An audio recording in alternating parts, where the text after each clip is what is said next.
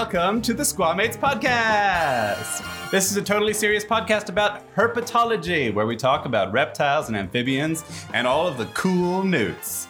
Um, I'm one of your three co hosts. My name is Mark D. Scherz. I'm a herpetologist and a PhD candidate in the very last few days of wrapping up my PhD. And I'm joined, as usual, by my two co hosts, Ethan. Ethan Kocak of Black Mud Puppy uh, fame and fortune, and a cartoonist, and I don't know. That's that's me. and Gabriel. And I'm Gabriel Ugueto, and I'm a paleo artist and scientific illustrator. And I used to work in herpetology, but not anymore. And we are joined by a very special guest. Guest? Guest? we are joined by a very special guest host, James Stroud. James, do you want to tell us a bit about yourself? Yeah, uh, hi guys. Thank you very much um, for having me. I'm a um, postdoc research um, scientist at Washington University in St. Louis, um, working with anolis lizards uh, now mainly, but but tropical biology um, as a whole. Anolis. Excellent. Yay! yeah. So. You it, all asked for it. Yeah, exactly. well, by yeah, popular I've seen, I've request. I've seen a lot of kickback on, on, Twitter recently. We talk about anoles a lot. There's no we way do. around it. There's no way we around talk it. about anoles in almost every episode. Um, There's no but way around it. There is a particularly good reason why we're talking about anoles in this episode and why we are joined by James. And that particularly good reason is the appearance of uh, the so called Anolis newsletter, which we will get to in a bit. First of all, we're going to go through the normal um, sort of, of show things. Uh, the very first thing, so Missed Snakes is, of course, section one of the podcast. Um, and we have to fess up that the biggest missed snake was that this is the second time we're recording this episode. oh, yes. The first we were, one was we were, yeah, we were going to have a big comeback episode. It was going to be a special. Exactly. And, uh, the, and- the first one was marred by a technical fuck up, and now round Well, so- two. These guys are being exceptionally kind. The technical uh, mess up was I forgot to press record and only realised after after three hours of, of rambling away chatting about lizards. Um, but, I mean, I, I think I, I probably I might have done it on purpose because would I be the first guest host to have appeared twice? Yes, you are. Yes, You are, yeah, You you are certainly. Top of the leaderboard. I mean, you are only the second guest host, so the bar is not high. But yeah. Okay, so yeah, so this episode, if if anything sounds a bit weird, it's because we're trying not to remember too strictly what happened in the last episode, uh, but also trying to get in all of the good content from that time around. Or remember Anyway. at all. yeah. anyway, there were a few other things that we wanted to bring up. Um, first of all, in the last episode, so in episode seven, I mentioned about Ebenavia, which are these little, um, in German, they're called Pinselschwanzgeckos. Drink. Drink. Oh, oh. so um, in English, they're called clawless geckos, which is a crap name. But uh, the German name means paintbrush tail gecko, and um, because when they regenerate their tails, it looks a lot like a paintbrush. And I mentioned that they are something like 30 million years old. Wrong.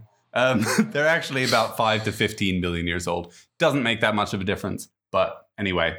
And the second thing is, we got a lovely email from our friend uh, Dr. Darren Naish of the Tetrapod Zoology podcast.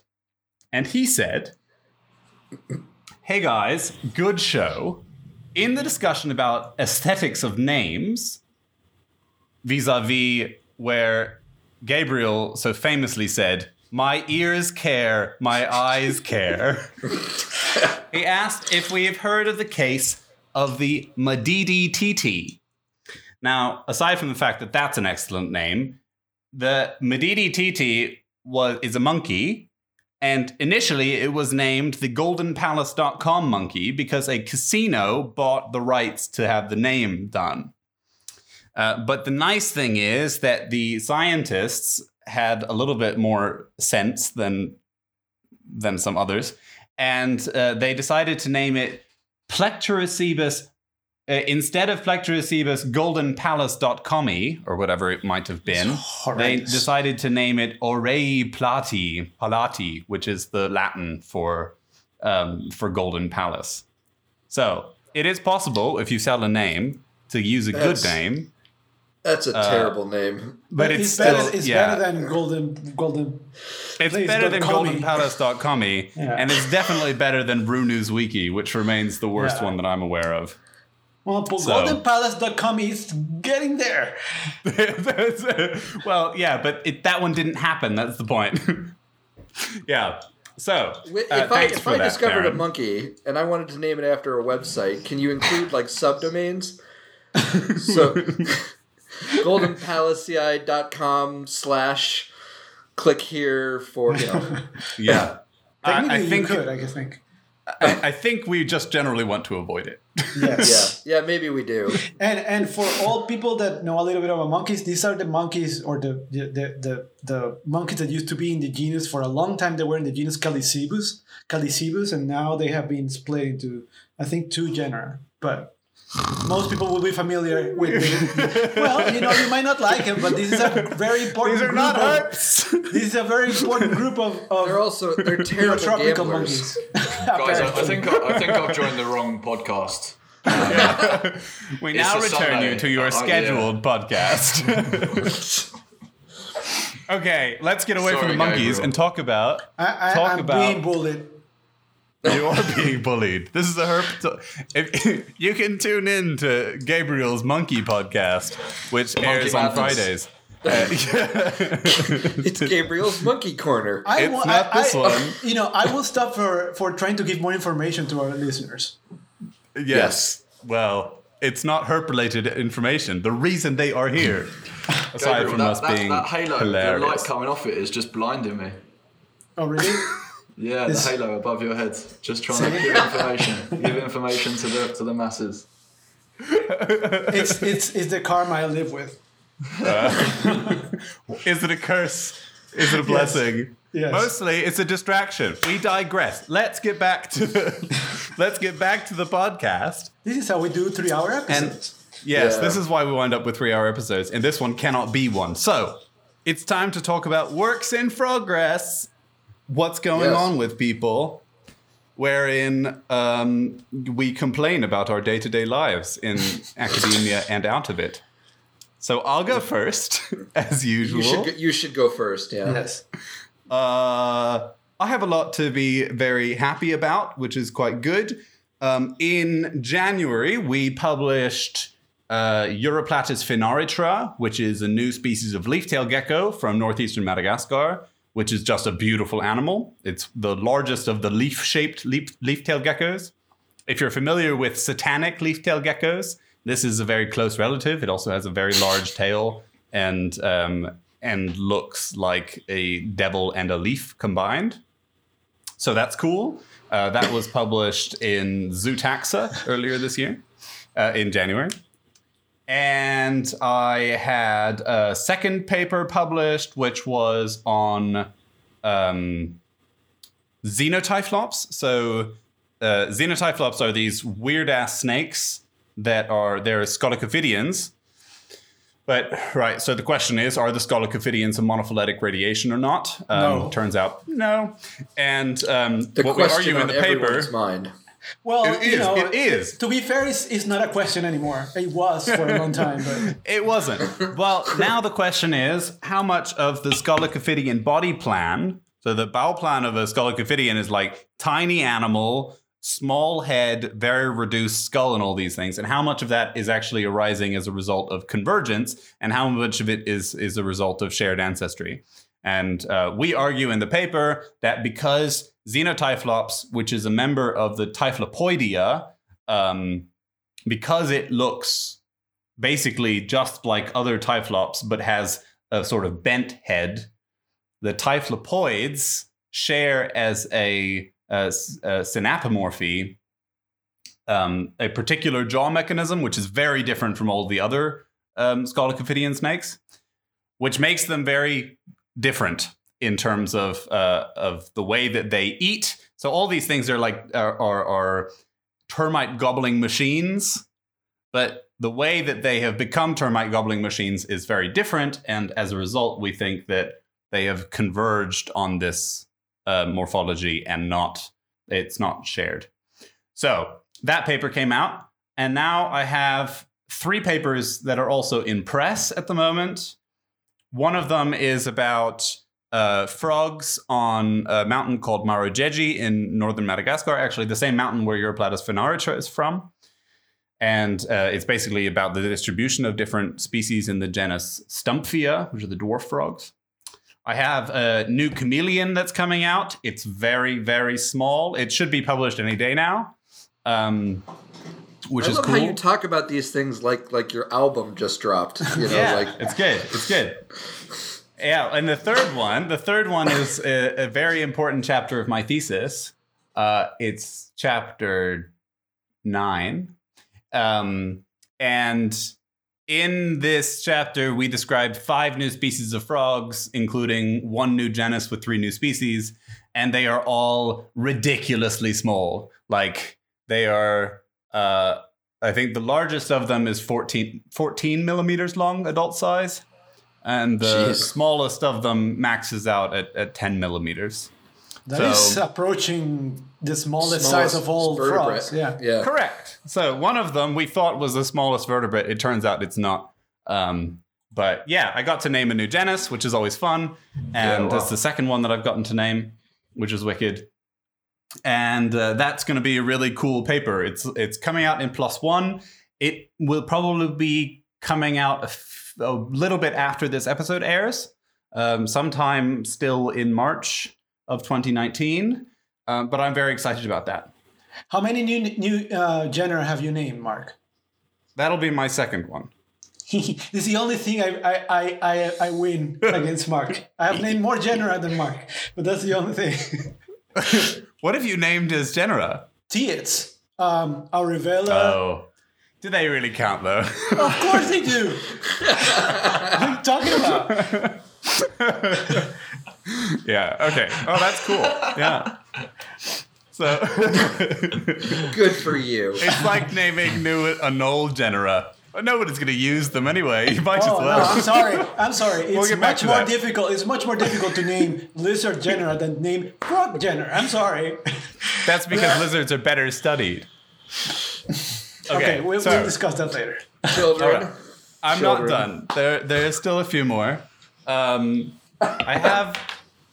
I don't know how many papers it is. I have to check. One, two, three, four, five. I have six papers that are submitted or in review or in revision. Actually, they're all just in revision at the moment. Uh, in review at the moment, including uh, new geckos, new gecko phylogeography in uh, eastern and northern Madagascar, uh, another important thesis chapter, which describes two new species and has a very heavy critique of the way the IUCN functions, and uh, at least I think two two new frogs. So yeah, and then uh, my thesis is the like the main thing that I have been working on. That's uh, consuming all of my life, and uh, I am in the last. So there's a y- day before yesterday. I think I wrapped up chapter 10 and chapter 11 i'm trying to wrap up right now and the actual thesis content itself uh, so the, the introduction and discussion either end are coming together and i've been familiarizing myself a lot with indesign which is an amazing piece of software I love it. love it, I love it. Ugh, changed what I- my life That's what, What- I'm, what I'm doing my book. InDesign. indesign is Adobe adobe's graphic design software. um, Adobe InDesign. yeah Layout. book design Yeah. software So earlier in my career, when I started working and I worked for a magazine, I used to work with QuarkXpress. You remember Quark? Oh, Any of you yeah. use QuarkXpress before? Yes, I did. Yeah, and then I, Yes. I switched into InDesign. InDesign is so much better. Yeah, you know what happened with Quark is they when Apple switched to Intel chips, they refused. Yep. They they said no, we're going to stay PowerPC, and that worked out very well for awkward whoops yeah. Oh, yeah. Okay, so my very last piece of news is that I'm going back to Madagascar at the end of Jan- uh, at the end of April, so from the 15th of April, um, for a holiday, but working holiday, you know, as you do. So that's For how long? uh, three weeks. I'm just going to one island, the island of Nosy Be, which is off the northwest end of Madagascar. famous, famous, famous, famous. Famous Very famous famous, island. Chameleons, famous right? for having Yeah. all kinds of different. It's the because it was uh, one of the place, places where the um, the French had a had a trading post in Nosy Be. So most of the scientific collections in the 1800s and things were coming from Nosy Be. Whether they were collected there or not Yeah, right. is uncertain. But a lot of that the things have a type episode. locality of Nosy Be, and so and many of them haven't been found again. So part of the reason that we want to go is to try and rediscover some of those old species, as well as like it's the type locality of and the only place that it's really easy to find Rhombophryne testudo, which is um, a very fat, very round frog that belongs to this genus that I um, that I study very intensely. So I'm really excited to go there. I think it's going to be really cool to see the island because I've never been to to Nosy Be. Um, and hopefully we will have some luck in in finding these things. And hopefully we also won't have too much like interaction with the other like the other tourists because Nosy Be is also famous as being the hotspot in Madagascar for sex tourism. So Ah. Wow, that's that's particular. yeah. Yeah. Yeah. That got dark. So Yeah. yeah. So we're gonna we're gonna try and avoid all of that and do some do some diving and snorkeling and um, and herping and see what we can find. So it's gonna be great. All right, Gabriel, your turn.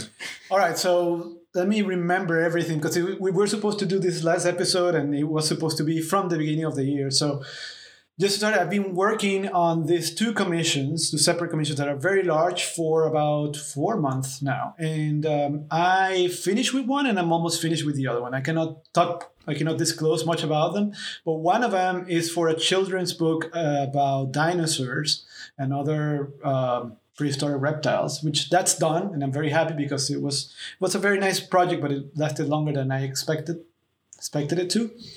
Um, and it's it's a pretty nice book uh, for children. It's a was was a great opportunity to showcase accurately reconstructed dinosaurs to children, not you know movie monsters or scaly lizards, but like you know accurate dinosaurs Yeah. and and the other is a very large commission for a museum that I cannot really talk about much about anything, but it's been really cool because they asked me to reconstruct a ton of interesting animals that was that I had never done before, which was really cool. And also, I had to do a lot of uh, drawings about um, paleo uh, paleobotany specimens, so plants, which is really cool because it's something that I always feel that is I was I didn't know that much about, and it was a great opportunity to know more. And it's not depicted in paleo art that often either. So uh, it, was a great, it was great fun to learn. Um, And it's I- also super important, right, for for constructing things like the backdrops in your in your paleo Mm-hmm. scenes. Well, not only the backdrops. When you when I think about the coloration of the integument that some animal could have had, it's important for me to you know understand the environment in which it lived, the temperature, what kind of vegetation. Because you know, depending of the vegetation, you can think about what coloration would have worked in that kind of environment. And no, no, uh, no grass and no flowers, right? No grass and no flowers. Well, I, I, right now, I'm uh, the the ones that they asked me to reconstruct. I I am doing some gymnosperms, uh, um, because you know I'm doing. They also asked me to reconstruct even some um, Miocene and some more recent stuff. So I ha- I'm I'm- doing stuff from the Triassic and I'm doing stuff from the Miocene. So it's been like all over, but it's super. It's been super interesting. I also uh, did a little work for Mark that commissioned me to Yay. do the illustration for his thesis of two really nice looking Madagascar frogs. One is a um, microhylid, which is uh, called Plethodontohyla guentheri, right? Yeah. Yeah. And it's a Beautiful super frog. cool, beautiful, beautiful frog. And the, the more I did it, the more I, I, I- I started like studying to paint it and draw it, the more colorations and interesting facts about the colorations I was discovering. It's a really, it was a f- really fun um, illustration to do. The other one was a mantellid that doesn't look like a mantellid, like all like the typical mantella that you think about when you think of mantellid. It's a it's a pretty cryptic colored frog that looks it looks a lot like for people that work in the neotropics, it looks a lot like a Pristimantis. Um, and so that one was a lot of fun to do. So I did that for marketing. It was a lot of fun. I th- I'm from I'm from the Northeast. I thought it kind of looks like a little wood frog almost. You know, with, with the well, but it's slender. patches. But it's a slender frog. You know, it's like a Yeah. yeah yeah yeah. it's yeah. a tiny I slender think frog. so. So they they are leaf litter frogs. So they do. I guess they do behave a little bit like a um, a wood frog, but they unlike the wood frogs, they climb up onto leaves and things to call. So Yeah, they're yeah. But So like a is an in, incredible close mimic, like a close evolutionary um, Yeah. uh, convergence there. Yeah, They're- it's astounding, actually. Yeah. Um, uh, I've been working also a lot in um, my book. I'm trying to finish it for all of you who follow me on social media. You know that I'm doing this book about. It's called. It's gonna be called Journey to the Mesozoic: Tetrapods of the Triassic and the Jurassic, and where I'm reconstructing a bunch of uh, a bunch of different types of tetrapods from those periods. Uh, I'm working really hard on finishing it. It's, you know, it would be great if I could dedicate all my time to that, but I have to eat, so I have to take commissions and stuff. So that is what pays my bills. And Yeah. um, I have a, I'm, go- I'm about to start a new commission that Ethan might like this. I was commissioned to do a private commission for um, a Japan, Japanese giant salamander. Oh, nice. So Oh, that's- cool. It's gonna be really cool. I, I will probably be posting updates about that in in my social media. So yeah, so that's Mm-hmm. Very nice. uh, what I've been doing. That's all I can think about. What about you, Ethan? Uh, let's see. Well, I got uh, contacted about doing a third book in the Fart trilogy. Will be a trilogy now. Congratulations. Uh, yeah, and I and I think I'm allowed to say the title because Dani and Nick did already. So it's going to be uh, Believe It or Snot. Which is so by it's- far a better title than book two, I must say. yeah, this is going to be uh, a fun one, and uh, I've already. I, I said I- I'll do it on the condition that I get to draw that you know exploding truck full of hagfish. yeah. yeah, What, they. what, um, what was what was book two title? True or book true? two or is poo? truer, truer poo, which is That's, that's like Yeah. about on, on, on par with each other. Oh yeah, I don't Yeah. know. Believe it or not, is is pretty ace. Yeah, it's pretty, it's really good. yeah. So they've they've already started gathering um, a lot of material for the book, right? So Yeah, so That's I, great. Yeah, we, um, we're at the phase right now where I'm not doing much. They're writing and gathering, you know, deciding on what we're gonna. Also, you don't have a, a list of illustrations to do yet. Um, I we've got a list of stuff we we're talking about, but I don't have a finalized list to start in on yet. So Any particular species that you're excited without saying what it is? Any particular one that you're excited to, excited to do? Uh, I, not well, others. yeah, well, I drew one of those already for the last one. That's Uh, but uh, yeah, uh, we've talked about like lungfish and uh, you know and hag. I want to do the hagfish for sure, the, or the you know Mm, slime eel. That stuff. Yeah. You know. cool. Yeah. Great. Anything else going on? Lots of lots of newts, eggs hatching. Oh yeah. Last- oh this yeah. time, uh, this time uh, when we tried to do the podcast before, they weren't yet hatching, right? Yeah, they weren't. They were. I was yelling at them to start breeding. That was it. That was it. Yeah, And now they're hatching. That's yeah. Yeah. I got. I pulled out like a ton of uh, Triturus dobrogicus eggs this morning. Lots of Marmoratus hatching. Mm. Yeah. You're, those um, those black and white eggs are super cool. Yeah, that's those are axolotls. I think that's uh, those are going to be leucistic Yeah. uh, because it looks like it's because with all the leucistic ones they start that way and then they kind of the pigment doesn't migrate properly. Ah.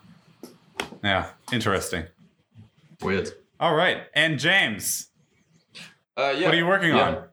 Um, well, so the majority of my time and, and the start of 2019 has been um, working on this newsletter or putting this newsletter together, which just came out, and uh, which is the only reason you've invited me on here. Um, so I better mention that. I mean, we're gonna mention that for like maybe an hour, so Yeah, right. not so Um, much pressure on that. There's a, I had another couple of things come out which I was which I was pretty happy about and pretty proud of. Uh, one um, nice study in a in a journal called Urban Ecosystems where we uh, presented some some data and some studies of brown anoles and their display behavior, their how they uh, display their their dewlap, which is a, an extendable throat fan just underneath the uh, the head. Anoles are famous all for having dewlaps of all different shapes and sizes and colours. So we looked at, at the display behavior of brown anoles in kind of natural forest areas and then on in urban areas in Miami as well. Um, so see the difference in how structural habitat of urban versus natural forest might influence how they try and visu- visually communicate. Um, and it was really lovely because the, all of the behavioural work was was spearheaded by a fantastic undergraduate Marie Colom from um, Puerto Rico, and all of the ecological data were collected by FIU uh, undergraduates, and then all of our habitat data were collected by a whole ecology lab of, of undergraduates at FIU. So I was thrilled for that paper to come out because it was really a great effort of a ton of undergrad students. Um, Mm. So that that was that was fun, and I enjoyed I enjoyed uh, getting that one out. Um, we had another paper just come out in Journal Biogeography, uh, led by uh, Caitlin Mothes, who's a PhD student at University of Miami. Um, very talented student, and she she did some ecological niche modeling of of invasive or non-native lizards in Florida, trying trying to predict just how far they'd spread. Um, and it was nice because we we kind of validated or calibrated those models using real physiological data. So we caught a bunch of them in Florida and looked at the sort of temperatures at which at which activity ceases, both at the top end and at the low end, and um, and that's rarely done in, in niche modeling. So uh, that was a fun project, um, and then a few other things floating around, but. But oh, I just had one one come out that you might like, or not come out. One submitted that you might like to Biotropica about the importance of collecting basic data. So Ah, how yeah. important, how important it is just to keep doing surveys, just just to keep recording presence absence or record abundance data. These are incredibly valuable valuable biological and ecological data. Yet um, Absolutely. basic science can be very very hard to justify sometimes, um, and especially in the tropics, which are massively understudied relative to everywhere else else on Earth. So yeah, that was nice. I wrote that with um, a scientist called Michelle Thompson, who's at the Chicago uh, Field Museum. Um, she's an excellent tropical herpetologist. Um, and then then the Anolis newsletter um, mainly, and getting ready for fieldwork. I leave on Friday. Oh, really? Which You're is coming great down here, news. right? I'm coming to coming back to the 305, my adopted homeland. Yeah. Um, You're ready to leave. You're we ready had to leave another, we had another snowstorm today, and it was so Oh. so kind of vicious. It knocked all the power out in our entire street. Um, so yeah, I mean, I can't wait. 80, to 82 get back to degrees. the sun. Yeah, I'm 82 okay degrees that. today here. I am I am more than okay with 82 degrees.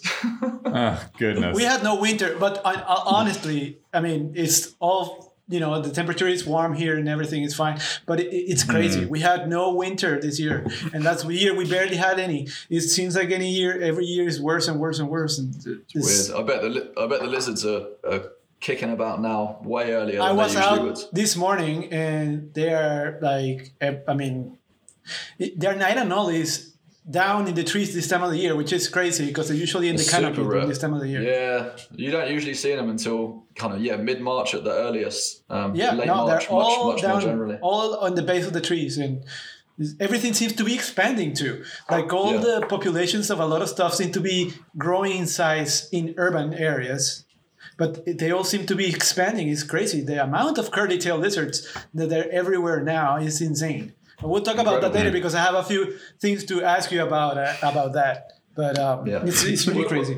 I'll just expand on something you just said there about the knight anoles appearing. So, what some people might not know is in the winter, the knight anoles are incredibly arboreal and they retreat to the canopy for the majority of, of the of the winter season. And then in about March, April time, in the springtime, they come down uh, and uh, come down and sit usually between like five and ten feet high and all start uh, signaling to each other and chatting to each other uh, as the breeding season is kicking off. Um, and then they stay kind of visible throughout the summer, but then in the winter retreat back up the top again, and uh, and you hardly see them. Yeah, and I've been I've been seeing them since mid February. I showed James uh, picture of one of them the other day. Remember we were talking about it on, on Instagram.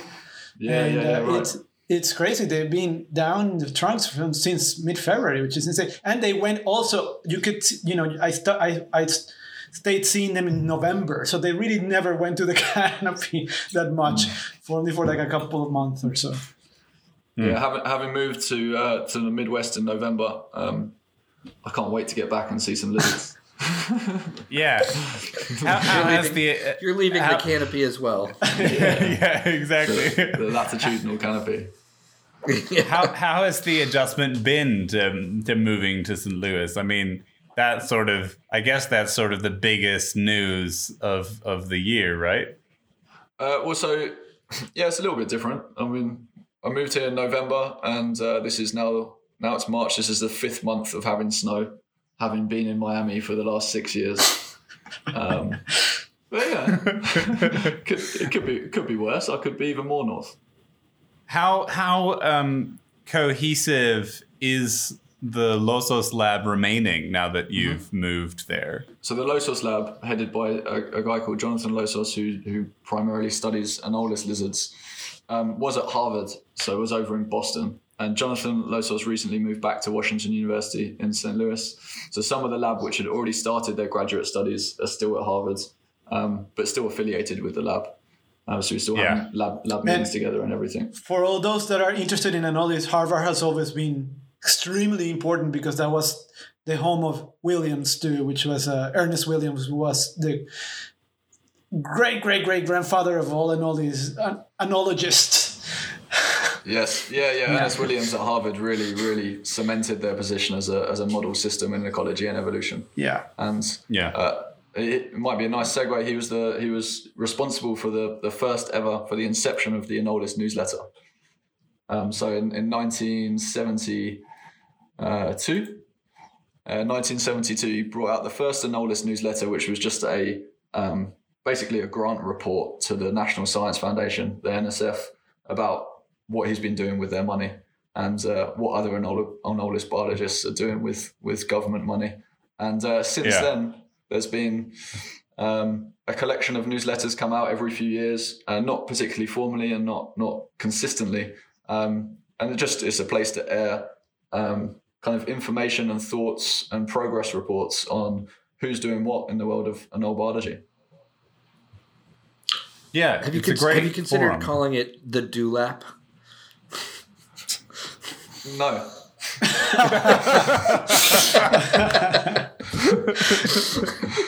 but but I'll, I'll put it I'll put it out there. I think maybe a Nulis newsletter is uh, succinct enough. Yeah. Yeah, I think you get all the information you need out of an Olis newsletter. The Julap Yeah. I know. I know. might be a little bit cryptic. So, so has the has the newsletter always been open access for everyone, like public? Because it seems remarkable to me. This this thing is is how many pages long? Three hundred and a lot. Yeah, so this this this uh, most recent one, which is the seventh Anolis newsletter in this series, uh, is um, I think the technical term is a lot of pages. Yeah, Uh, three hundred and thirty-four by my reckoning. It's 334 I'm not sure that's pages. a that's a newsletter anymore. That's uh, It's a it's a book. It's a book. it, it's a book. yeah. It's a, it's slightly Um, longer than my thesis will be. Yeah, you need you need some more chapters. What is it? Only Yeah. 11? I know. yeah, it's only eleven. Weak performance. Very. It's because Weak. it's because chapter eleven has most of its content in the supplements. So You can Yeah. include you can include the supplements if you want to beef up your thesis. yeah, I know, but I don't. That's the. I, I'm trying to save money. It costs a fortune to have the thing printed here. Anyway, Sure, sure, sure. so So, so yeah, the Anolis newsletter has always been always been open access, and it's not peer reviewed. It's open for everyone to submit any of their thoughts, and everyone should take everything written inside at, at face value, and um, and and kind of just use it as a cool uh, cool reference. It was never meant as a, a true research journal in any in any way. Um, it was just Yeah. the opportunity to kind of float perspectives or float hypotheses about things that you haven't really got any data for. Um, just to kind of start the conversation with with an old biologist. Remember, this came out before the internet, so it was a Yeah. great way to to reach people all thinking about the same things. Um, and there's still some some like classic Anolis newsletter worthy stuff in there. It's like Tony Gamble and, and Stu uh, Nielsen recently in the recent issue um, published an observation of a brown anole foraging on dog feces. You know, which is classic newsletter material. Where do I sign up? But no, it's, Yeah. it's really, really been it's been a, a wonderful, wonderful outlet throughout the kind of the Mm. history of the of the field of anole biology, because when it- so many people use one model system as a research system, it can be difficult to make sure kind of communication pathways are always open and um, and those Yeah. sorts of things. So I think it's nice it's nice to try and make the effort to to to have a sort of community like that. And in the Yeah. first in the first newsletters, there are there are you know stuff there that is still the best uh, ecological data we have about some mainland species. Nothing has been done about those pieces since those papers. There are papers by Kemi Yata, for example, about uh, Anolis uh, onca. There's another paper I don't remember by exactly who about yeah. E- Ecuadorian uh, the the the, the uh, niche user niche niche usage by um, Ecuadorian and all this, which is super interesting. I remember Mm-hmm. reading all those papers and say, why nobody has taken this into you know uh, develop it into, the so it's still invaluable. I mean, uh, the stuff that Yeah, has been so- done in the anonymous letter is great. I agree. I agree entirely. I think it's a it's a wonderful resource. Um, remember some of the old old contributions by Sandy Echternacht, who's a professor at University of Tennessee, um, really influenced the way I thought about about sociality in anole systems. Um, and that was just kind of hidden away in an in an Anolis newsletter. So I think yeah, they're a gold mine for looking back at kind of past Yeah. ideas and past perspectives and and uh, Mhm. seeing what people were thinking about. It's interesting as well to look at how the fashion of research changes through time because now there's kind of five decades worth of worth of logging of of people's research interests and and yeah. that that those temporal patterns are quite interesting. How- yeah, I think that's really valuable is having an insight into into what's going on in these labs because so often it's uh, it's either secretive or it's somehow being um, you know you only find out what people are working on when it's published, which is often three years after the fact. So it's nice to have sort of a, a status report of all of the different people in the same place where everyone's just acknowledging, okay, this is what I'm working on. Maybe this is a good place also for you to like build collaborations. And for students, I imagine this is hugely useful because if you know that you want to work on a no list, now you know which labs are working on the sort of questions that you're interested in. And I mean, that's that's really invaluable. So I agree. can I you agree. The, the, the world of science is a is a is a strange place, isn't it? So I I agree entirely that being as transparent as possible is kind of the best way forward, even though it is a highly productive and a highly competitive uh, field. Um, I think every, you've got more to gain than to lose by just being open and seeing who's doing what and who's available to collaborate. Uh, and this is Yeah. a, yeah, a wonderful wonderful opportunity or an outlet for that sort of stuff. So, James, tell us about the happenstance that led to this particular newsletter and the reason for the extremely beautiful cover and um, Yeah. possibly about its wonderful illustrator. It's a very very nice cover. Good, good question, Mark. Um, the cover was okay. Um, All right. so, so the the cover of the Why am Anolis I being newsletter bullied this episode? Why am I being bullied this episode? the cover of, of the cover image of the Anolis newsletter seven was um, a, a beautiful, beautiful um, picture that was put together by Gabriel um, for Neil Losin. Can we say that, Gabriel? I guess we can. Yeah, yeah, yeah. yeah. Um, Neil Losin uh, commissioned it personally, uh, and it, it depicts all of the kind of established non-native and native anoles that are in the Miami region. There's a couple of other species that are in Florida, but these are the main ones you'll see if you come to Miami. Um, and it's a wonderful drawing. So it has Jamaican giant anoles, Anolis garmani, which are a beautiful species. I think possibly my favorite and oldest species in the world. They're just they're gorgeous. They're they're the most kind of like agamid like of the of the anoles. A very remind me Yeah. of, of like Bronchosela or something. They're just they have very ex- expressive eyes. like Yeah, they just got a wonderful like dorsal crest and Yeah. yeah, just a beautiful green lizard. They're just Yeah. fantastic. and they're good um, size too. They're large. They're a good size, but they're not as big as, as Anolis equestris, the Cuban knight No. owl, which is the next lizard on the uh, on the picture. So they're, they're widely recognised as probably the largest Anolis.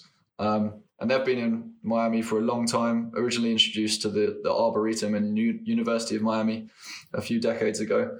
Um, another beautiful lizard with a with a, a kind of strange palish white pink dewlap, despite being a kind of a big robust uh, green lizard. Um, real, real pretty. Giant, giant head, right? huge head, huge head, and um, very strong, robust skull. Uh, I think last time we talked a little bit about Yeah. the evolution of, of thick skulls in Yeah. um, in anoles yeah, and in, and in we'll crown we'll get back to that when we when we come to that paper. Yeah, fantastic. Uh, and then there was the, the Hispaniolan bark anoles, the only um, anolis lizard in Florida that's a member of the trunk ecomorph. Um, I can talk a little bit more about the, the ecomorph system uh, a little bit later. Know Uh, then- distichus. Anolis distichus, yes, sorry. Uh, and then the one native species, Anolis carolinensis, um, although uh, Anolis porcatus from Cuba, which is basically the same species, is probably also Yeah. present in Miami as well. Um, and then two species which are very, very uh, ecologically and morphologically similar. Um, Anolis cristatellus, the crested anole from Puerto Rico, and Anolis sagrei, the brown anole from Cuba and um, and the and the Bahamas. And Uh, I everywhere, everywhere else at this everywhere, point. yeah. everywhere Yeah, else at they're, they're everywhere now. There, there are uh, some people hate them. I think they're spectacular just because they're so amazingly impressive. They're now a, a global invasive, um, which for a, a small diurnal lizard is uh, hasn't hasn't been achieved by too many species. So um, they're, Yep. they're they're a remarkable lizards. Yeah, in fact, um, yeah. I'm just realizing that of the invasive species that we know among lizards, uh, especially among arboreal lizards, how many of them are are diurnal? I mean, the Phelsuma, um, two different, three different Phelsuma species on Hawaii, And here we have two. And, and, it, and, and in and there yeah. as well, of course, yeah. But um, Everything what- you say, what we're gonna else have is here there? too. Yeah. yeah, Well, Well, I, I Well- immediately thought of, of uh, well, you said diurnal, so Yeah. yeah, exactly. I it rules thinking- out like Hemidactylus and yeah. I was thinking, I all was of the immediately other went to Hemidactylus, but then Those you are know, it's like yeah. he's yeah, the night and shift. Gehyra uh, and all of these things. Most of them are nocturnal, and I wonder why Yeah. that is. Maybe the nocturnal Yeah. ones are just Yeah. more likely to get accidentally packed into crates and shipped off during the day. Yeah, I- potentially. yeah, like Or maybe, maybe I- they're I- just they're just not as disturbed by being locked away in a in a nighttime mode for a few weeks while they're getting travel while they're traveling around the world. Um, yeah, there's very few diurnal lizards which are which are massive, massively successful invaders. Uh, brown anoles, I think, I think take the award the award as the most successful. Yep. But Some of those other lizards that are successful that are diurnal are also anolis, but not as successful as the brown anolis. So, Hmm. because you have, you know, you have several introduced populations of the green of Anolis carolinensis. You have several introduced populations of Anolis uh, cristatellus, which is the Puerto Rican crested anolis. So you, all of those have several introduction popula- introduced populations, but not as many and as worldwide as the brown anolis. Yeah, yeah, Yeah, abs- absolutely, absolutely. I wrote a paper once reviewing the global distribution of Anolis carolinensis, and they, they kind of pop up all over all over the world outside of their native distribution. Um, a couple of failed introductions in Europe, so no anole is found in Europe just yet. oh, what about Yeah. uh, Ita- I was going to say Italian wall lizards. I guess would they're Yeah. are they diurnal? Yeah. Yeah, but Yeah, they are all. very but ours are limited. diurnal, but they're they're not arboreal. No, That and was my very- second Well, I mean- stipulation. Well, brown they're sort of- they're- they're kind of- anoles are Sorry, arboreal Mark. a little bit. They're they're not completely terrestrial either. Yeah. They're saxicolous. They It's saxicolous, like on a wall. cichlids, but I mean, it's in the name. So, you know. Yeah. no, they're not sexicles. They're sexicles. They're Yeah, no, in they're- uh, they're- they're in they're Long they're, Island. They're, they're doing pretty well. Yeah, so uh, um, I'm currently sitting next to in my office uh, a, a young man called Colin Donihue, who's worked Oh, on yeah. Podarcis. in both the- Colin! yeah, who's worked in Podarcis in both the United States and in in uh, Greece. So um, he, you should I have like him on Colin the show to talk talk about war lizards. He's fantastic. We, we want to have him on the show. I have the, a very embarrassing story related to Colin, which is also related to this podcast. So I'm sure um, he would. I'm sure met. he'd love it if you if you told it to the public. So. it's about me. The, it's embarrassing on my part, not on his part.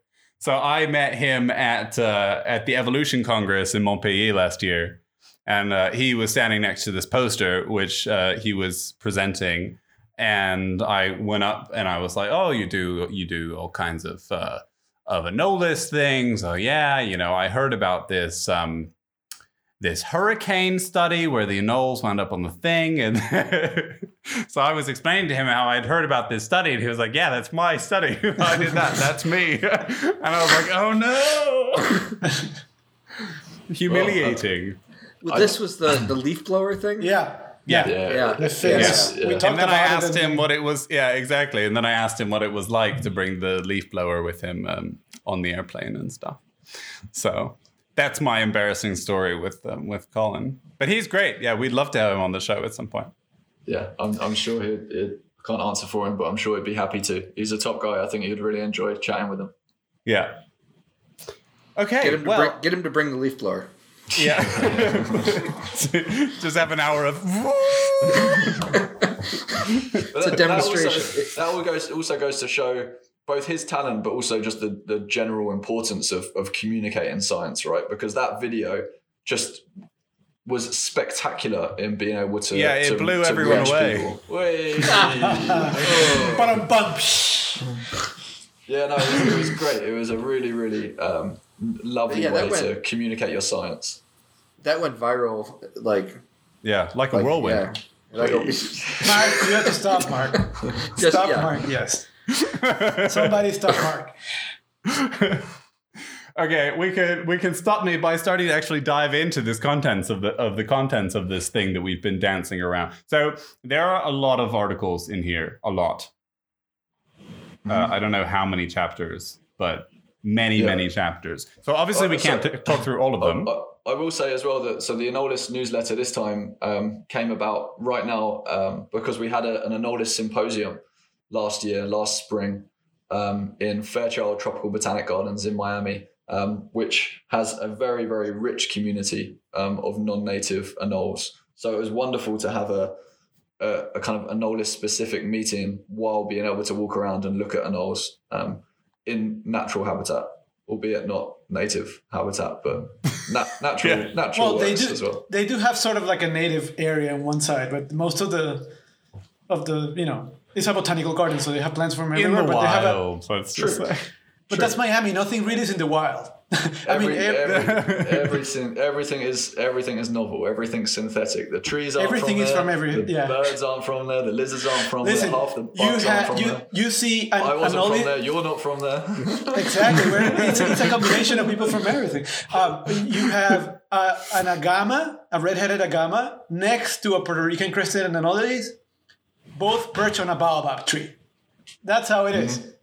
yeah, it's wonderful. Oh, on the Wo- topic wonderful. of baobabs, have you heard that all the baobabs are dying? Ugh. Oh, Mark, Sorry, bringing the that'll podcast bring down. it down. Madagascar's largest baobab was hit by lightning earlier this year, Ugh. and um, it lost three of its five branches. So, yeah, it's just not a good. It's not a great time. While we're talking about least, uh, invasive invasive biology and the rest of the Anthropocene, um, At least the Great Barrier Reef's doing all right. okay. Let's talk about Chamaeleolis. Yes. Wait, before we talk about Chamaeleolis, let's get it out of the way. James, what do you what do you think? First of all, two important questions about about words. Question number one: Anola, anole, Oh, or God. I don't, anole? I'm going to have to go through this every episode.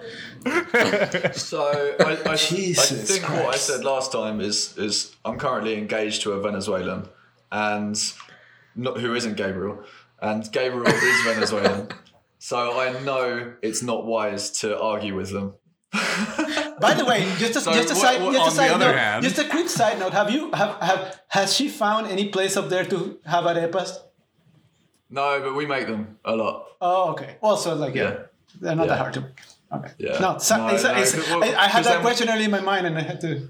Then we walk the dangerous bridge of turning up, and then they make Colombian arepas, and then Oh, no, know, those not all good. hell, all hell breaks loose. Yes, no, that's not good. Down we go. Colombian arepas are not arepas. Oh my god. Yeah, did, did you know? Well, I guess we can cross those fans off of our. Uh, yeah. All right. so, but I think the last time you also said that you pronounced it the correct way. Jesus. Yes, yes. I, say anole, but I come from England, and we don't have any any anoles there, so who knows who's right? And anolis is a Caribbean. Is a is a Caribbean word from a Caribbean It's a Indian Carib- Carib word, I believe is no, it's a say. Taino. It's a Taino. I think it's a Taino. It's a Carib word. Whatever. It's from Native American Yeah. that was translated to Yeah. French. It's freaking anoli, people. Okay, but whatever. It, Let's move on. it means that thing with the dewlap. exactly. Yeah. Yeah.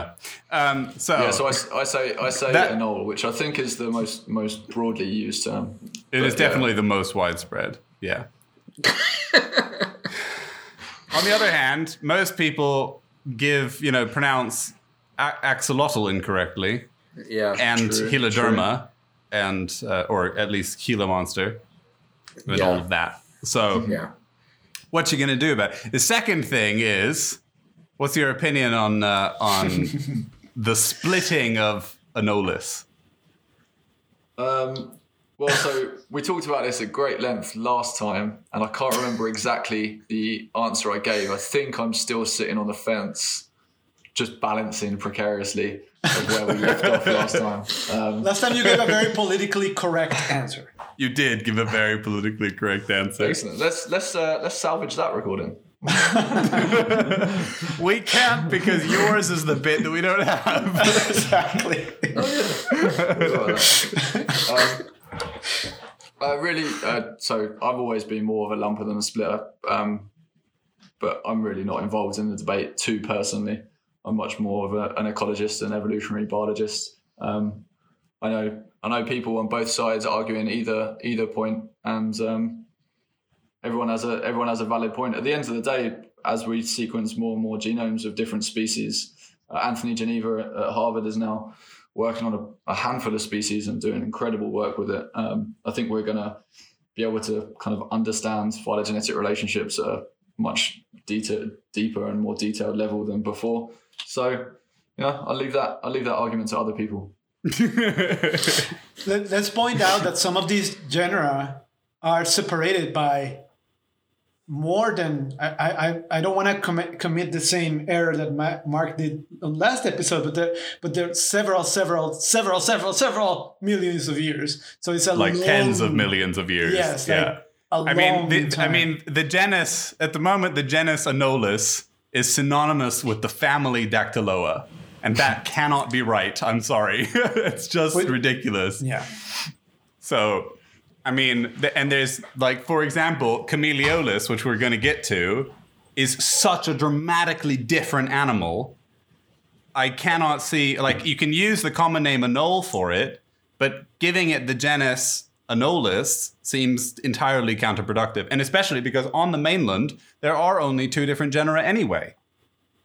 So, Yeah, on the know. mainland we have Dactyloa, which is part of the alpha section of Anolis, and we have Norops, which is is the only beta section of Anolis. So um, it's it's it's the, in the in the mainland we have no problem. I mean, yeah. And they're not like. ninety nine percent they of can the be time they look distinguished very from each other, similar. too. Yeah, yeah. Yeah. It's So- the- Mark Anyway. James James stays quiet because he doesn't want to be part of this in any way, shape, or form. Uh, I don't know, I don't I'm just I'm I I'm, don't know what I'm just talking about. enjoying the nerd rage that, Yeah. that this inspires every time. I'm just. to be honest, You know. I don't understand why this evokes such passion from certain people. it's just Yeah. they go crazy about it, and I was like, Yeah. I don't understand why. I think, I think there's I- nothing wrong with there's nothing wrong with having strong feelings about science, particularly if you devote your life to, to something. Yeah, but So- some of the of the positions taken on both sides has have been. I mean, there are some things that I'm going to comment here off the record. Can I? Can I? I'm I, I'm not going to say them right now because we're recording, but yeah. but uh, there are some responses that I wow. You know, you really said that in a response, and there was a. I'm just gonna shut up. But yeah, I, I, I think I think I think some of some of the literature might have been a little bit unfortunate. Um, Yes. in, in how it how it came across. Um, but I think on the whole, the debate is healthy. like comparing pop singers. I'm not, I'm just gonna leave it there. I'm not gonna say anything Yeah, else. there was a well, famous comparison. See, James knows what I'm talking about. There was a famous comparison of pop singers that was a little bit wow, but okay. Well, yeah. I mean, But in anyway, the world of taxonomy, we, we, we can all agree that an was a beautiful lizard, so that's the that's the most important that's neither here nor there, my friend. That's funny because But that's I- exactly where I am. Uh, no, I think um, I think it's really funny how how quickly people start pointing fingers and and using uh, like and calling people names in, in the literature, which is just I mean, there is no person who is greater at this than the great king of insults in scientific publications. Uh, well, scientific here in um, in inverted commas, yeah, yeah, Hoser Oh boy. Right, yeah, Who- we're gonna go with yeah. who likened certain scientists to ISIS in one of his most re- recent publications. Yeah. So, you know, Not to mention naming shit after his dog and yeah. Well, I mean, those Yeah. those offenses aside, it's much more relevant to talk about. But you know, so the- as far as I know, people are show. having to take aboard take on board Malayopython, right? That was like one of the Uh, un- I don't know what the situation is with Malayopython, but um, yeah, it varies. it's, it's pretty unfortunate. Yeah, no, I don't. I don't think. Well, Well, yeah, I mean, so so this is that's a different podcast. Let's get Yes. back to Chamaeleolis. go back to- we've actually we've talked about an, uh, about Hoser before, but the the gist is we ignore him and pretend he doesn't exist, and we talk about him to his detriment, which is really really great fun. So the Chamaeleolis paper, very short little or, or paper note thing. Very short little contribution, but can we can we just cover uh, briefly what Chamaeleolis is because I had to I had to look it up last time Yeah, so and uh, I'll go. I'll go for it. Um, so the Chamaeleolis are a, a curious clade of chameleon-like anoles, sometimes called the giant twig anoles of uh, of of the Caribbean anole communities.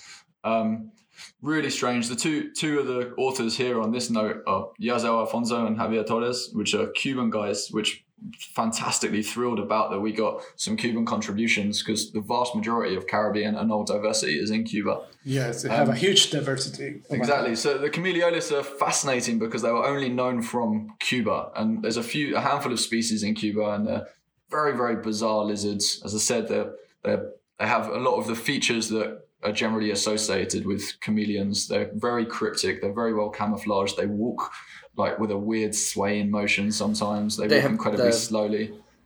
Um, yeah, they, they can move their eyes independently. They have And, um, prehensile tail. yeah, they're just bizarre lizards, and they have really weird dentition. They're, they're snail specialists. They have these really large molariform teeth at the back of their jaws for crunching on snail shells. And uh, for a long time, they were just thought to be a pecu- like a peculiar peculiarity of, of Cuba. And then recently, um, a, a species resembling Chamaeleolis was found on in Hispaniola, in Dominican Republic. Um, so it's found by a, a Dominican uh, naturalist called uh, Miguel Landestoy. Um, and then he, described with with Luke Mahler at University of Toronto and a few other people. It was published a couple of years ago in, in the American Naturalist, and it's wonderful. We don't, uh, as far as I know, we don't know the full phylogenetic relationships yet, but there's the opportunity that this is a, a brand new convergence story to to add to the Anolis uh, tale, and it's just remarkable. A really really exciting breakthrough in anole biology. The- uh, the- Really uh. If, an if ad- an that's the case, we don't know if the second We don't- convergent or if related. We, we don't know yet. I think it's the, the work's still still ongoing with that. But if such a bizarre adaptive form is convergent, then I think that's just just spectacular. It is. because it really it is, is, but at the same time, it isn't. And I'm gonna tell you why. Because I brought this. I brought this uh, to your attention last time we did the recording. In the last episode, um, uh, the morphology of Chamaeleolis is very, very similar to what happens in another Anolis genus that used to be a genus, but now it's part of Dactyloa within Anolis, which is called Phenacosaurus. Live mm-hmm. high in the Andes. They look very mm-hmm. similar. It's the same chameleon-like body plan. Prehensile Right. tail, really Sure. big head with helmet. Some of them get to be large sized, although some Phenacosaurus are small. Some of them can be very large too. So Yep. it's the same, and they of course are not closely related to Chamaeleolis at all. So, mm-hmm. but they got to a similar body plan as well. Sure. Well, I, I think it's still fair to say it's it's it's a rare body plan. Um, Yeah, there's, yeah, there's it's what, that kind. several hundred species species of Anolis, and it's really just those two groups which kind of resemble each other that we know of. Of course, there could have been lineages that came and went um, that we don't Yeah. know about.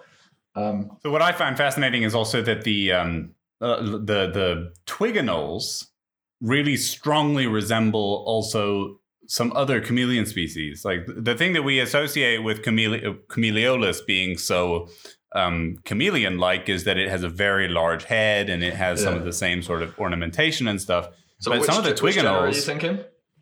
So uh, what do you mean? It, chameleon genera? Yeah, yeah. Like or yeah so uh, well Rhampholeon does this Rhampholeon spinosus is an example but most Uh-huh. notably is the Com- Calumma nasutum group oh right, which yeah, are yeah, yeah, very thin Yeah, very yeah, yeah. long Yeah. um, Wow. chameleons that Beautiful are also twig specialists and one of the things that they do which i imagine i don't know if this is true but um, I imagine that the twig specialists and knolls also do this is that when they're um, they see a predator they, they almost always are on a twig that is slightly narrower than the breadth of their eyes and they will move to the other side of the twig and then have their eyes poking around and they can they can look at you and you can't see their body just their two eyes Yeah, i have a really nice photo of this and um, so they you know lizards. th- th- they're just amazing lizards they're really you know cool. who does that a little bit, and they used to be considered related to Anolis, but are not anymore?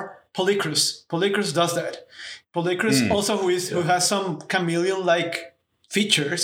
They they usually go to the opposite side of the trunk of the of the branch where they're at, and they they also have chameleon-like eyes, which they can move independently, and they can and they see that actually they have they make it so that their body they compress their body. In, uh, yeah so that they don't they don't become larger than the than the branch they are. laterally yeah Yeah. So it's, Gabriel, it's- do you, do you know we we found Polychrus in Florida? You told me that, and I'm, I wasn't Yeah. asking after the show. It was I, I want was you to tell me where. It was the first record of Polychrus anywhere outside their native distribution. Marmoratus, right? cool Um, Marmoratus, because it's yeah, I the, the only so. one they you can see. Well, Marmoratus, Yeah. which is a complex, it's a species complex.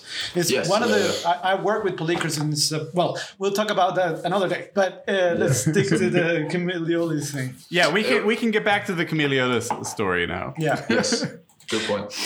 Good So, point. the interesting thing about this paper is that they says that Chamaeleolis has these uh, fluorescent tubercles that are similar to what it, what Mark described for chameleons. Right. So I was involved in this paper um, last year, which was part of uh, last year. Yeah. I think it was last year. Yeah, Yeah. yeah, yeah, March, March last year, um, which was like the crowning chapter in my colleague David Prötzel's um, PhD thesis. He um, mm, basically a photograph appeared online by a photographer called Paul Bertner, who is or uh, Paul Bertner, I think he's um, he's a Uh, Canadian. I'm out. I have to go get. I made that same mistake last time. um, so Paul Bertner is a he was in Madagascar. He had his UV flash uh, torch with him and was um, he usually uses it for insects and stuff, but he happened to shine it on a chameleon, and he posted this picture on Flickr of a chameleon with these beautiful tiny blue spots around its eyes. And David was like, "Huh, that's weird." Which and so we went and we looked in the that's uh, Calumma gastrotaenia Okay.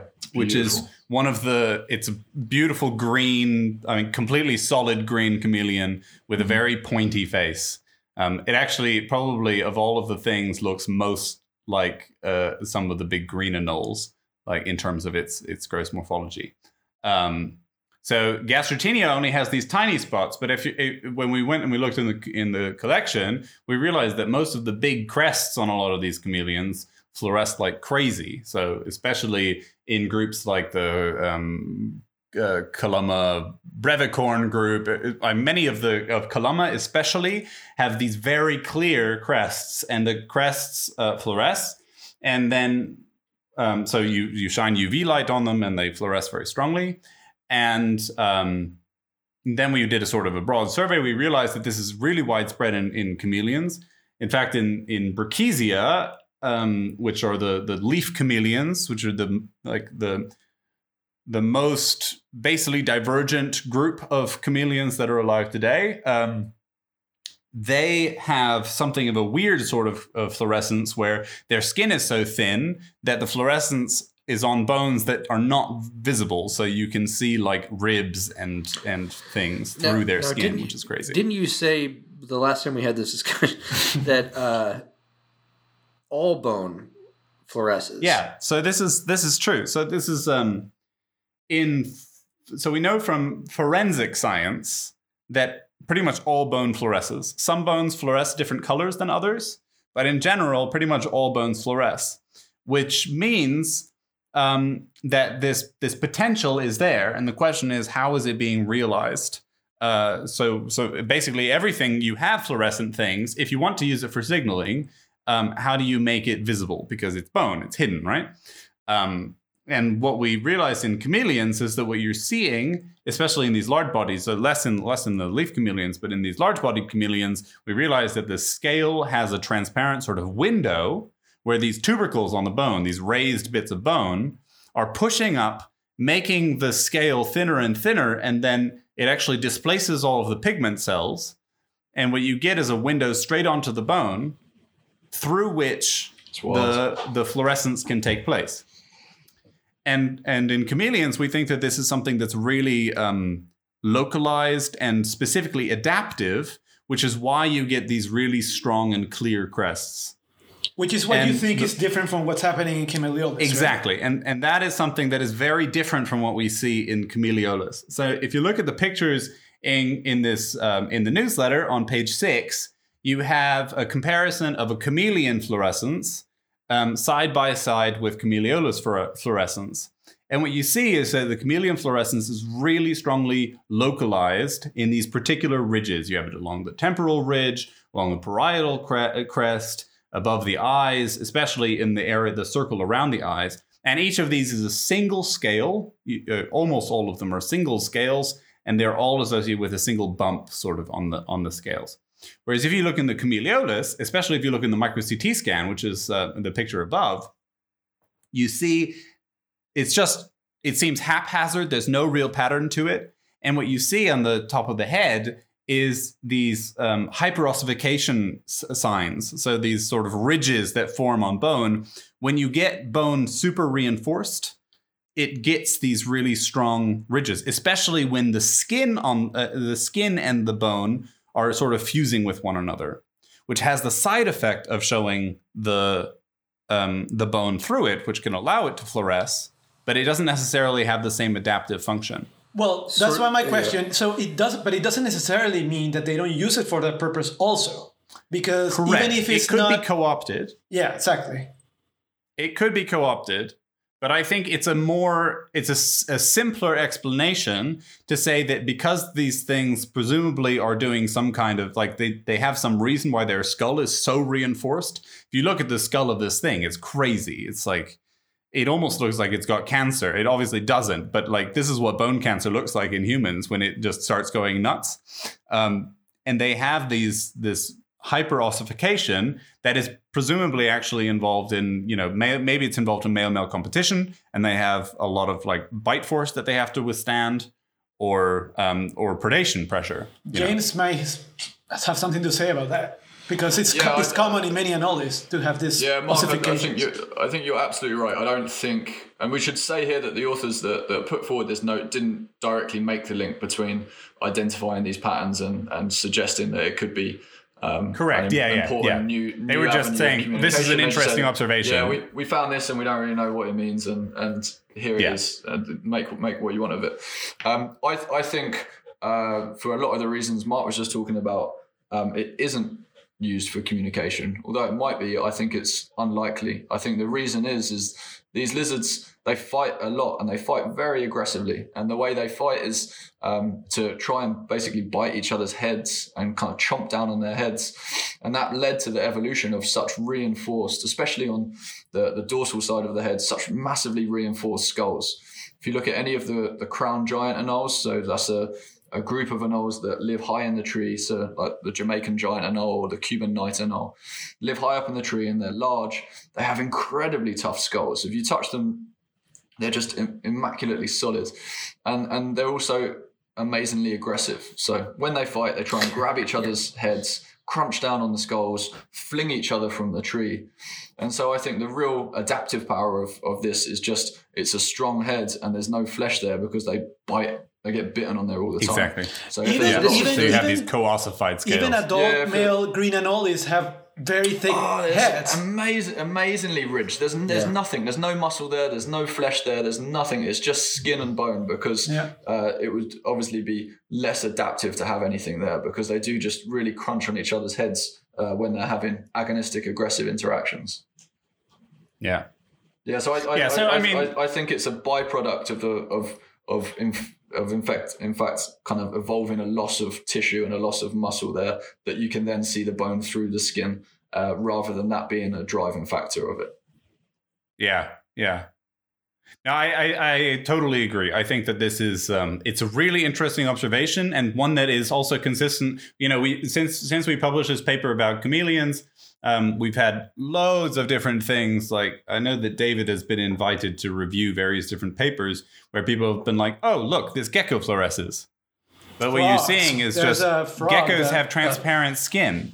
Yeah. So what you see is the skeleton. The question is: Is there? Is it possible that this is an adaptive function? There was And you know, if it's a nocturnal gecko, your likelihood is going down a lot. Same with So- Boana Boana punctata of the, Exactly. the, the South American tree frog that also fluoresces.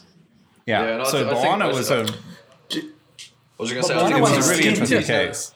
It was the skin, right, on the Boana. It was not the bones; it was the skin in Boana, right? I don't Yeah. remember. So it, it's in, in Boana, it's actually like everything about the animals because they're producing a particular uh, chemical that that fluoresces. Um, but in fact, the authors who published that paper in their next contribution were like, so in the first paper they were like, oh, this obviously must have some kind of adaptive function, and then the next paper they wrote was like, mm, maybe not. So for them. everybody is sort of hedging at the moment.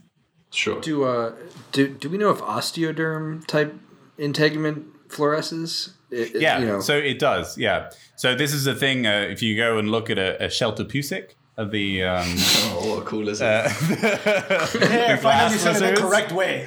European Yeah. glass lizard. What the fuck is that? Yeah, European glass lizards. Um, they fluoresce as well, but they only fluoresce because, uh, like, all of their scales are completely ossified. Yeah, right. Um, and I think it will depend quite a lot on on how thick the um, if there is a pigment layer on top of the scale and whether that's you know blocking out the the osteoderm or whatever. It's it's difficult to say, um, but there have been loads of observations now. Some published as tiny notes, sometimes some that are still coming. I'm sure um, that all kinds of things are fluorescing. Uh, but the question is, how many of these really look to be adaptive? And in chameleons, I think we have a pretty strong case that um, that it's it looks like it's getting towards something that could be adaptive. The case for Um, it to be adaptive, I would imagine, is uh, it has to be looked because all these animals, all reptiles, have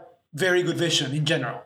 Much And better than chameleons have excellent color vision. yeah, much much better than our vision, mammals, and we as humans have good vision for a mammal, and it sucks compared to ones from reptiles in general. And with reptiles, I include birds. So uh, you know, so th- there might be more than that, more than meets the eye first.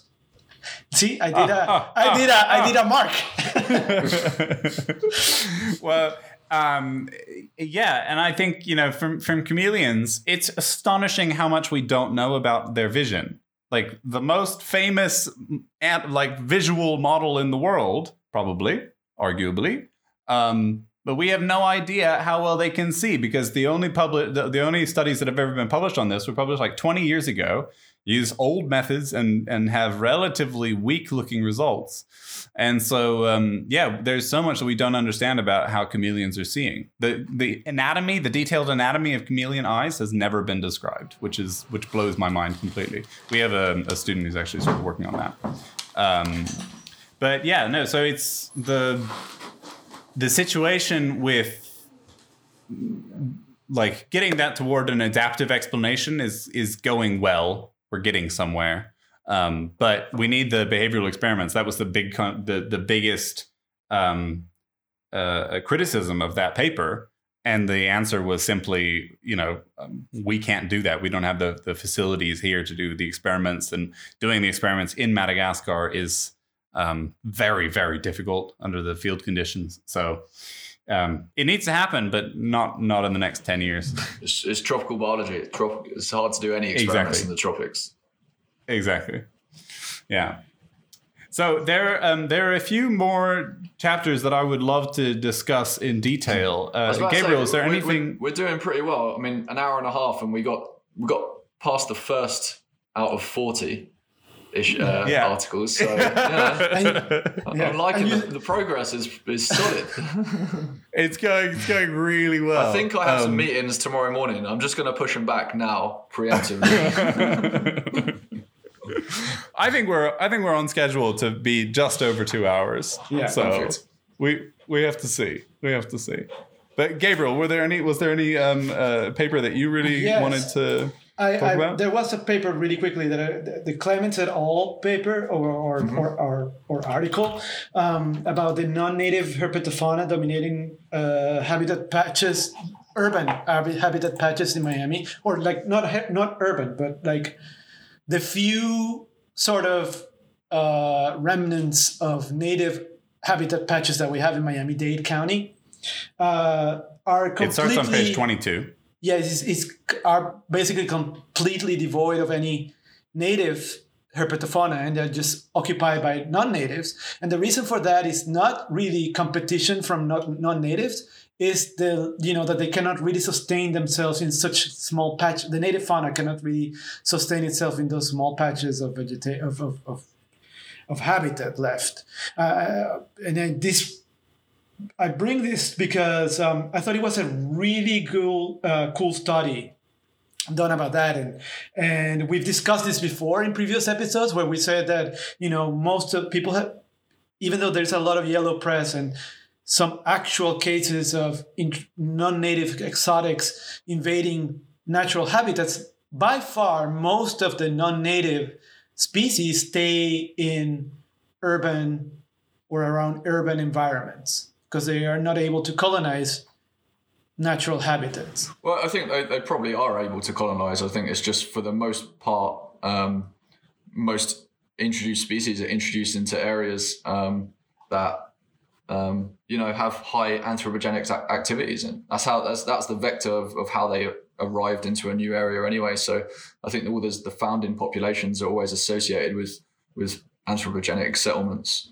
Um, I think natural environments, for the most part, are just as just as invasible. Is that a word? Invadable. Uh, invadable. That- That's a that's a better word. I think that's the correct one. So like any any of the anoles to keep it to keep it on topic specifically here, any of the anoles that you find in um, any parks within Miami Dade County, there's no reason whatsoever that they can also colonize similar structural habitat outside of a, an urban if it existed, but they but they don't exist. Those kind of habitats for those and all generally don't exist. And I would imagine they would have expanded. I mean, uh, iguanas, for example, uh, green iguanas, and something happened to James. um, My, yeah, my, my He fainted. Green iguanas, what? green iguanas that are basically all over, and they would have had the opportunity to, to expand to natural habitats. They really haven't, for the most part. It's not like you can go to the Everglades and you see iguanas everywhere, rampant, like you see them nonstop Yeah. from the Keys to West Palm Beach. They are diurnal and arboreal, though. yeah, but they, but they, they don't really. They, Very good you know, point. Uh, they don't really expand to native habitats, and that's a common thing that happens with species that are widely distributed throughout urban areas in South Florida. And you would say, well, they have the possibility to go to non to natural habitats, and they just don't. Basilisk, brown basilisk, another example. Curly tails, another example. Yeah. Well, I think well, both iguanas and basilisks are, are highly linked to kind of streams and rivers. So I think that's one of the things. I, th- I think so. I think we just disagree on it. I think they will get there eventually. I think there's there's no kind of biotic reason why they're not doing it. Um, I think it, it will happen. Wouldn't they have already? Oh, maybe they just haven't. Maybe there's just some just some contingency. There's just some reasons why they why they haven't done it very well. Um, if you go to Everglades National Park and you stop at any parking lot on the way down, you see brown anoles, bark anoles, green iguanas and stuff. No, not green iguanas. Yeah, you've seen green iguanas in there. In the Everglades? Yeah, yeah, yeah, yeah. Yeah, I've seen them in there. I've never seen a green one in the Everglades. Yeah, yeah. I, I've them seen. I've seen And brown anoles so- and bark anoles start bark anoles start to disappear. Yeah, so I've even even seen brown anoles, even seen brown anoles out on tree islands, like a Oh, yeah, good- no, brown anoles are everywhere. kilometer, five kilometers, ten That's- kilometers out into the Everglades. They're just That's for sure. But spectacular green lizards. iguanas, I've never seen a green iguana there. But Yeah, no, so I, I, I just I think it's just a matter of time. Um, I don't. There's there's probably some species which prefer um, the sort of habitats that are available within the, the greater Well, Miami urban landscape, but for the most part, I think it's all very similar stuff. we're gonna completely I mean- disagree on that one. Yeah, I mean that's that's absolutely fine. Well, Gabriel, it is possible for things to, you know, invade. oh, I'm sure, Upward, but like- but but even if they do, it will it will not be as effective as they have been. I'm, I'm saying that there are some I that don't know. do. Have you seen the? Have you seen the? Well, actually, that's a case. I was I was thinking of armadillos, where you look at Yeah, the map of the, you know, that's an animal projected. that, but that's yeah, but that's an animal that actually was there before. I was just gonna say it, re- it's actually recolonizing. Okay, Exactly. but better, better and more herp relative uh, example. What about the um, Burmese python maps? But that's what Yeah. I'm. Which were, well, yeah, that's a I mean, they crazy were just map. really. It was really badly modeled, really, really badly modeled uh, Yeah. of the distribution, potential distribution of these animals. Um, but yeah, there's no way that the Burmese python is going to spread from Florida over to Texas. And, I'm sorry. there, there, there are some cases in which those, in my experience and point of view, there are some some cases where yes, exotics do expand to native habitats. One of those cases is the Burmese, and the other python that we have here, we have two pythons. Both of them have invaded those natural places. Also, tegu lizards seem to be invading natural places. Uh, monitor lizards to an extent, although the population is very Yeah, still still pretty localized. it's yeah, it's very localized and they haven't expanded. Although people were going crazy when they just found monitor lizards, they was they're gonna go all over the state. They're gonna kill everything. Still, they have Well, and I think, and it doesn't. It kind of gets more complicated when you're when you're also talking about some of those animals are have been urban specialists even in their native. Like I'm thinking, tokay geckos are known Yeah. for seeking out human habitation anyway. geckos are good at perianthropic, you know, areas. Yeah. So It's bizarre. So I found like old, old farming huts in the middle of tropical rainforest in, in Indonesia, and there's a pair of tokays sitting in it. like, like hours and hours and hours walk from the nearest anything. And uh, yeah, Yeah, they're just yeah. sitting in there underneath underneath this old old hut. yeah. Yeah, but see, I've had the- very similar experiences. so stuff like tokay geckos, or I mean, do you really see a knight anole living in the Everglades? uh, yeah, I don't see any reason why they wouldn't. Where in the hammocks? But that's Definitely, hundred percent, they'd live in the hammocks without a doubt. If they could get to a tree island, they'd be absolutely fine. But yeah, they'd love a hammock. so, So that, for brown people who is ham- hammock is like a very dense subtropical uh, forest. Yeah. Made I of, was wondering. yeah. A hammock, all it's the it- tourists have just so- left their hammocks hanging. So it's basically it's basically the only sort of closed canopy forest we have here because otherwise we just have pine rocklands which are not really closed Yeah. canopy and So Now, that's so, interesting. So almost hammocks, have- hammocks succeed from pine rocklands without fire. So that, that's kind of how those ecosystems work. yeah It sounds like you're describing islands almost. Like, are they? Well, Yeah, so, well, so, Arching. so, Due so to good, construction. Good point. Good point. I didn't, I didn't really explain that. So the Everglades is a is a fascinating system. So it's a huge, huge, expansive, but really shallow river that moves really, really slow, and it's completely um, covered by grass. So the flow is kind of minimal. You wouldn't even tell it flows. But throughout this just huge wet grasslands, there's uh, little spots of large tree dominated uh, patches called tree islands, whereby some substrate will get caught as the as the flow runs south, and eventually more and more substrate will, will build up, and then that will turn into kind of a small little island with with trees on. And eventually, those turn into cypress domes and become really, really important to the to the ecosystem of the Everglades as a whole. But yeah, you get this. Are they cute- you get are they actually fairly isolated from each other, like actual islands would be? Uh, well, they're, they're a bit curious, right? Because they're they're definitely a, a sort of island structure because there's patches of very different habitat from the the surrounding matrix, um, but they're not completely isolated. So, I mean, you can you can walk across the grass uh, from one to another, and in the dry season, terrestrial animals can move between. Uh, islands quite comfortably. In the wet season, they're covered by water, but green anoles still move through those grass naturally. Uh, so it gives the perception of like a, a big island archipelago matrix system. Um, but it's just like, yeah, a bizarre, bizarre world. I encourage everyone to go to the Everglades.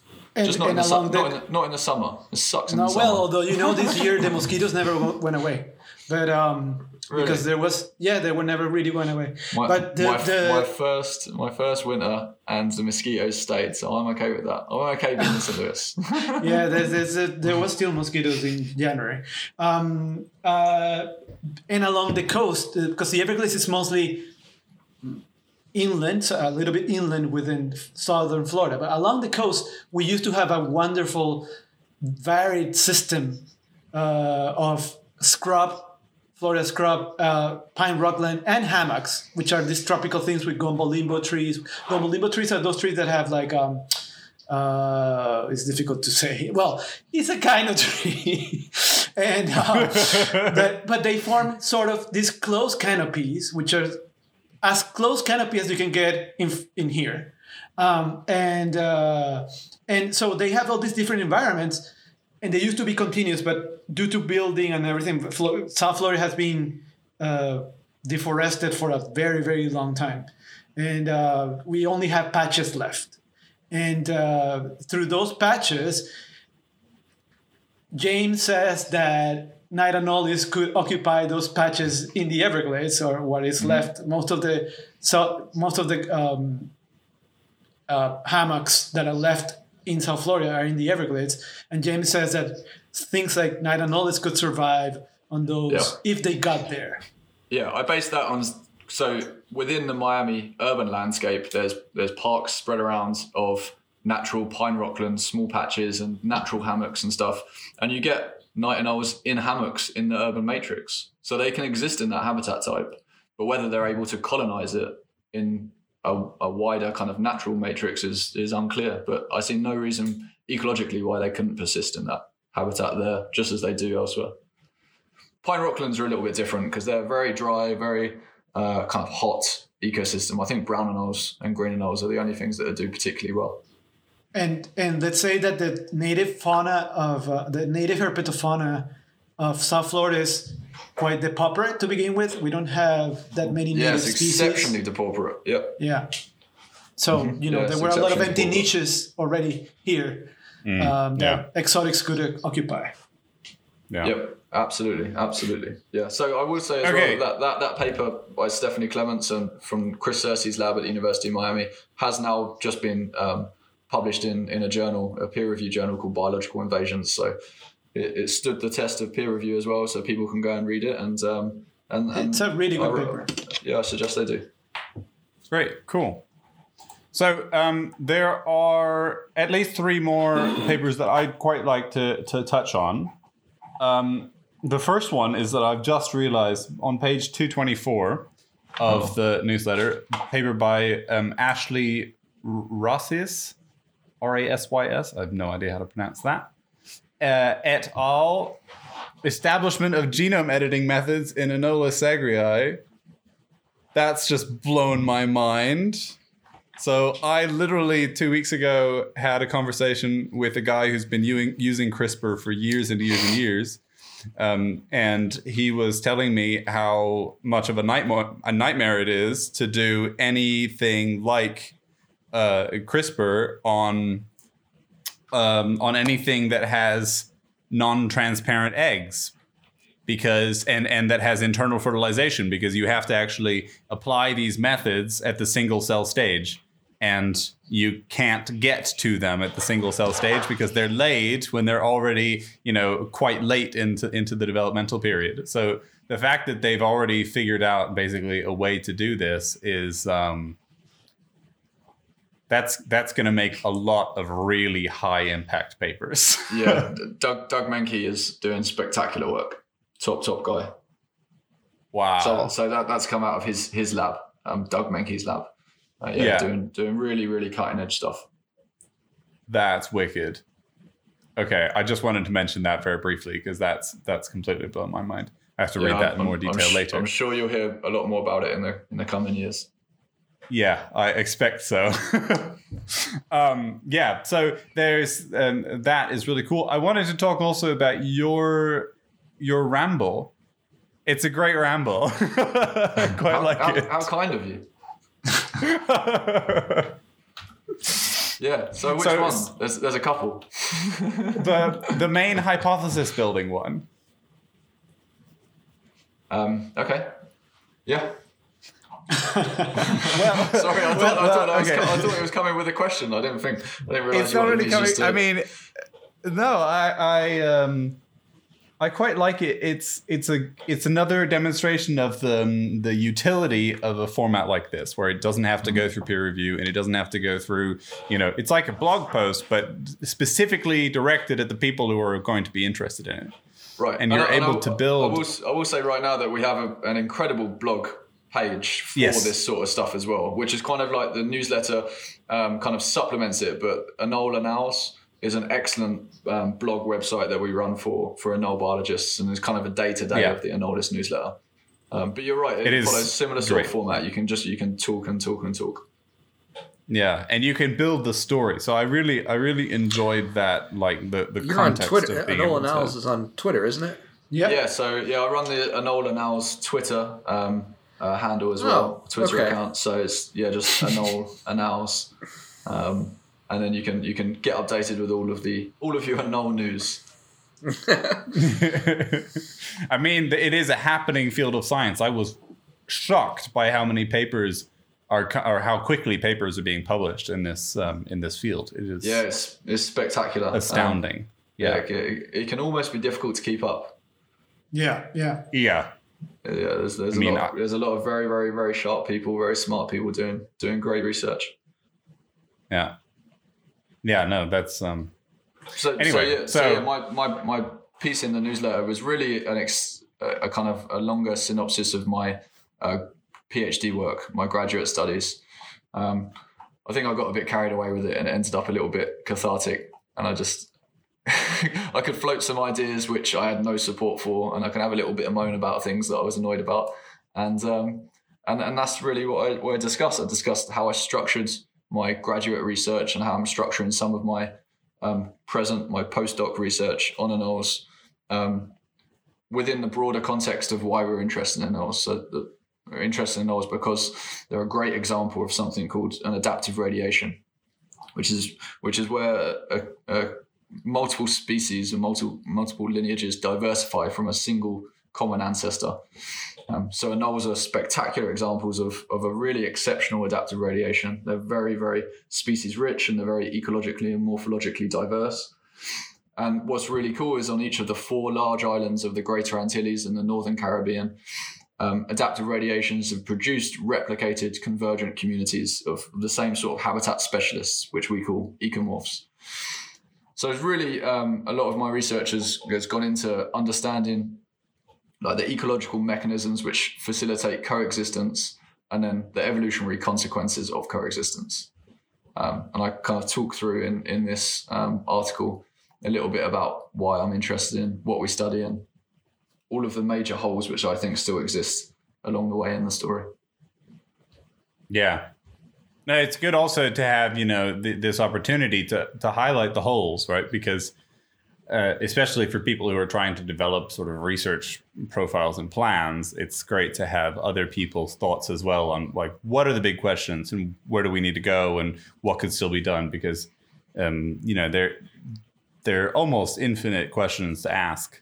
Um, but you have to prioritize somehow, and helping to prioritize is seeing other people's thoughts and and it helps you also to sort of structure your ideas. So I, I mm-hmm. really found it um, of all of, of, the papers that I read in detail. I I think I enjoyed that one the most because it was also um, uh, very helpful for me for sort of understanding um, what it's like working on something where you can actually observe your animals on a day-to-day basis, yeah, right. which is very difficult, very difficult for me. Um, yeah. But also, like you know, the the environment and the, I mean, the, just the different the difference in field. My field is very much based on things that are already dead and and not really on um, enough on asking super interesting questions. We have some things that are very question based, but um, it's something that I am still sort of trying to wrap my head around. So, yeah, yeah well, no, that was great. Thank you very much. I, I appreciate it. It's really, really kind of you. but my, I, I have to say, my favorite paper, my actual favorite paper, is this one by. I it's not yours, it James. yeah, it's, not, yours. It's not yours. What, what a way but you know which one it is. Am I on the way out already? Yeah? Is that it? Is that it's done? I, I, wrote 20 pages and then it's just a well done, a pat on the back and move on to your favourite one. I'm, jo- I'm joking, I'm joking. Which, which one is it? My favourite one is the one about how to build your own lizard lab. Yeah, that's fantastic. That's fantastic. So there's two papers in this in this newsletter which I think are exceptionally uh, valuable resources. One um, uh, is from the guys at Harvard about how to build a lizard lab inside, so a lizard breeding room, a lizard colony. Um, and it's just a really, really fantastically detailed um, doc- document. Ethan is going to study that paper in detail. Ethan, Ethan is sitting there making like evil plan hands. It's brilliant, yeah. If you want hundreds of lizards in one Mr. room. Burns hands. Yeah. Excellent. Excellent. so, so that's supported by a really nice paper as well by Amber Wright in the University of Hawaii, who uh, reviews about how to make field enclosures for anole experiments. So not only in this newsletter do we have a great and detailed document about how to maintain a, a lizard breeding colony inside uh, and all the pitfalls and that comes with it, but also how to set these up into into enclosures outside so you can run field experiments uh, on them. Um, I think they're two yeah fantastic fantastic resources in this newsletter. Yeah, it's it's really cool, especially for people who are thinking about. Um, you know, I guess people who are in in later stages of their career where they're thinking about, okay, how can I, you know, set up my own lab or you know if if more people want to work on these sort of things and it has such broad applicability because it's like you guys are all the resources you need the space that's required all this sort of information that is um, you know if you're trying to write a, a, grant to get the money to build your own lizard lab exactly. you have to come up with that sort of information by yourself and um, having it all laid out for you like this is is a huge help so. no exactly and there's very few places uh, in the published literature where something like that could be published. Um, so this was a this is a wonderful outlet for that sort of thing. Yeah, yeah. Sort of a practical guide to starting your own lizard lab. Yeah, right. And yeah. I mean, uh, more and more people are, are, setting up lizard colonies and making making big breed, breeding populations, and no one really had that sort of article to hand. So when you're trying to yeah. negotiate startup money to start your new lab up, um, there wasn't really that kind of publicly available resource out there for you to base a framework on. So now it's easy. You can put numbers to it and say, this is what other people have done and this is what I'm going to need to get going. So yeah, no, it's great. Exactly. Those, those, guys deserve a lot yeah. of credit for that because I'm sure it could be a thankless task putting together something like that. And it's, it's a really, really useful paper. Yeah.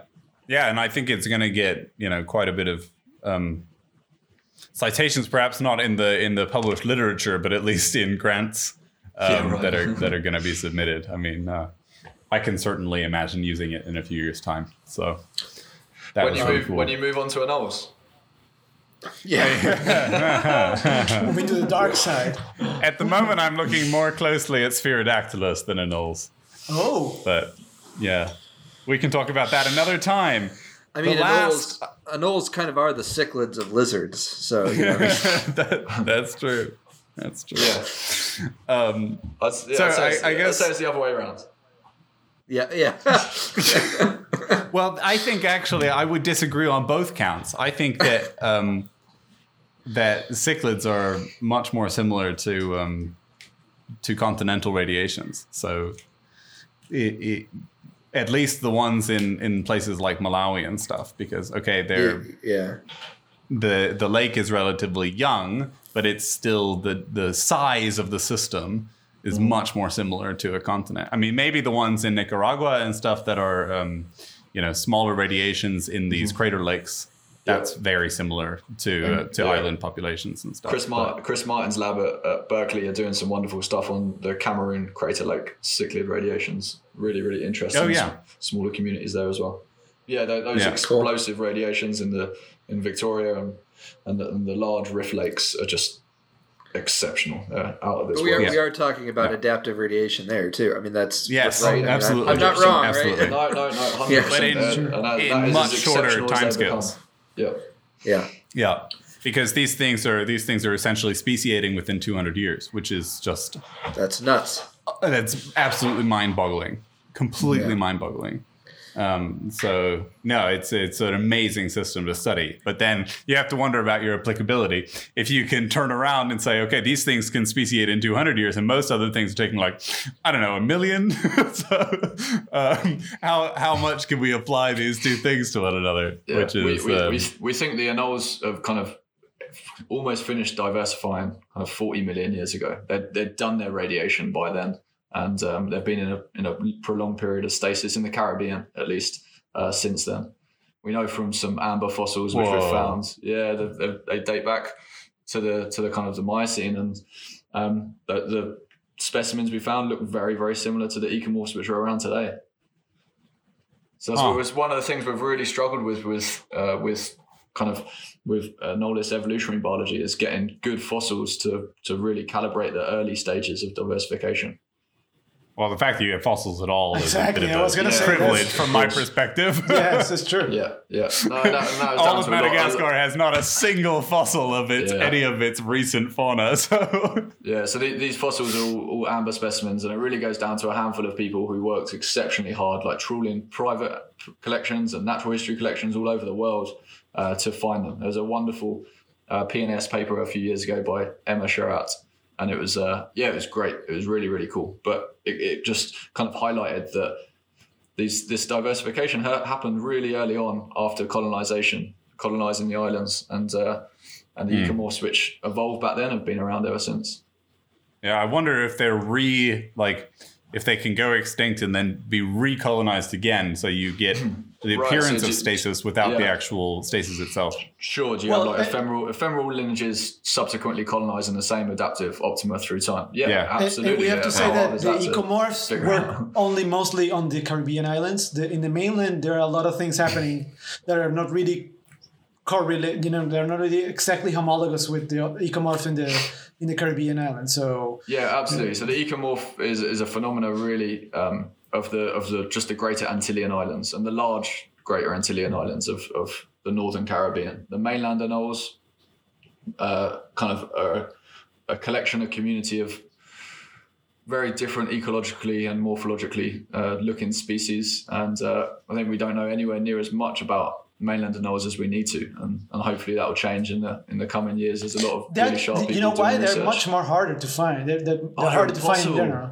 So I mean, like For I've the most part, not all of them, I've looked, yeah, I've looked in, in Costa Rica, and it's it's not bad there. It's actually quite nice. It's easy to find a handful of the most common species. But I've been down into the Amazon, um, right down into the Colombian Amazon, and man, I couldn't find any down there. It was And, tough. and that is like- Colombia, which is Colombia has the most species of anoles of any world. Like, Yeah, so this was they this have was like eighty something on- species. Yeah, it's right down on the border, kind of the tri-border of, of Brazil, Peru, and, and Colombia down in. uh, That's a nice area. Yeah, it's a Yeah. beautiful area, but yeah, super super tough to to find any anoles down there. Um, it, yeah, just remarkable that that anyone's done any research on them so far. tough, tough lizards to work on compared to the Caribbean anoles, which are really characterized by being incredibly abundant. Yeah. Uh, if you find a population of them, they're usually at least the um, at least the, the kind of trunk ground anoles, so the ones that are not as arboreal and, and a bit more terrestrial, uh, are characterized by being incredibly incredibly abundant where you find them. Yeah. One of the most one of the Yeah. most peculiar mainland anoles, which is which doesn't really exist in the Caribbean, are the uh, the aquatic anoles, um, which were written about in this Anolis newsletter. So there's two species, Anolis aquaticus. Um, Hilary Swierk wrote a wonderful piece about them in this newsletter, and Anolis oxylophus. And they're, they're both, which Neil Losin and Nate Dappen had filmed doing this same peculiar behavior um, about uh, diving underwater and be, being able to recirculate an air bubble. Incredible footage. When when we went to see the documentary that was incredible footage. I, I was very very surprised with that when when I Yeah, when, so this this is on page when I saw the- 275, 275 of the newsletter. And, and it, Just a I bit of a br- scroll. I brought this up last time, but I, I want to say it when I looked at it. It looks a lot like the diving spider, the diving Yeah. bell spider. How it gets that film around it of you know, it's Yeah. something clinging to its skin. It's incredible. well the anoles Yeah, so have all I these thought- rugosities in the scale that might be helping that happen exactly. Yeah. Yeah. Yeah. So what you can So actually what's- see, you can see on the footage the air bubble, which is which is over the nostril, and you can see the lungs of the body, the like kind of the, the body itself laterally compress, and the air bubble going up Yeah. and down as the uh, as as the lizard seems to recirculate in this air. It's just mind-boggling Yeah. and spectacular, and I think it's really cool. Yeah, it's just a fantastic bit of old school natural history. Yeah. Yeah. And it immediately prompted. So when this was going around circulating on on Twitter, it became. I mean, it got really a lot of attention, and um, immediately people were like, "Okay, so what's the physical like limitation? How much oxygen? It, it can this be a system for maintaining a longer period underwater and?" How, how efficient could it be and how big is how big is the bubble actually because is the bubble now expanding over all of those scales like it could actually be ex- ex- extending over the entire body, or it could just be the bubble that's on top of the head. I rather we- think the former. Yeah, there's And- there's there's got to be some kind of physics uh, at play, you know, some kind of physical limit to Yeah. the size you can be for that to work. Exactly. So the the nice thing is that um, oxygen pressure into these bubbles causes oxygen to diffuse into the bubble and out of the water. So you actually do have exactly the right sort of sort of thing. That's what that's what the spiders rely upon. And so theoretically, this is this is actually functional. And then um, I had found, and I don't know where this is anymore, but there is um, there is a formula for how big a bubble would have to be for a human being to be able to survive underwater just in a in a giant bubble because it, it's theoretically possible with our tidal volume at a certain size of bubble which becomes just ridiculously huge um, for the, the the diffusion gradient to actually maintain the level of oxygen that we would need. Um, so you know the physical limitation is certainly limited by your by your metabolism and your body size. Um, and in the case of these lizards what i found remarkable is that as far as I can tell, it's not like I don't know what a normal lizard can can stand underwater, but you know most lizards can hold their breath for a very long time, like half an hour, forty five minutes, without suffering the sort of brain damage that humans get. Um, and this the this report is just fifteen minutes of underwater um, life cycle or, or, or underwater presence that it that it enables. So I guess what we need to need to see is sort of a test of what the ability is and how long how long is it prolonging it? Is it a functional thing at all, or are they just happening to have these bubble heads? This is Um, the part where you're advocating holding anoles underwater. For, I'm not advocating holding anoles underwater. and nothing nothing unethical, please. But What I find interesting about this is that we have to look at this type of thing occurring in more semi-aquatic lizards. We don't know if this occur. I, I, to my mind, and I said this last time when we talked about it in the in the last episode. Um, well, I've been trying to avoid mentioning the last episode because it doesn't exist. Yeah, right. Yeah, yeah, the tropid, tropidurid lizard Uranoscodon, which is semi-aquatic. Has Yep. very Yeah. interesting head morphology. It would be great to see if something like this occurs. Which which the which which genus was that? Uranoscodon. Uranuscodon. Okay. Uranoscodon The Tropid- superci- sup- superciliosus. Right, Is the, there Tropidophor- mo- the Tropidophorus are a weird little group of skinks as well, which are similarly aquatic, and we don't really know Yeah. anything about their ecology and natural Yeah. history. I I found Yeah. them once Yeah. in Sulawesi, just bizarre little lizards. Yeah, and loads of skinks have become aquatic as well. So, I mean, in Madagascar, at, at least, um, there is one radiation of skinks that There are are a largely ton aquatic. of semi-aquatic Yes, lizards. yeah, in Southeast Asia. Skinks, get- skinks get a bad rep uh, in, in the world of lizard biologists, um, but skinks are fascinating. They're a fascinating clade of, of, of lizards. Really, really Yeah. uh, ecologically diverse, uh, I guess, kind of. Although they do seem rubbish at radiating. Yeah, right. Exactly. exactly. Exactly. They don't. They haven't. Yeah, they haven't reached the heights of Yeah. some some more Well, they- more diverse they- groups.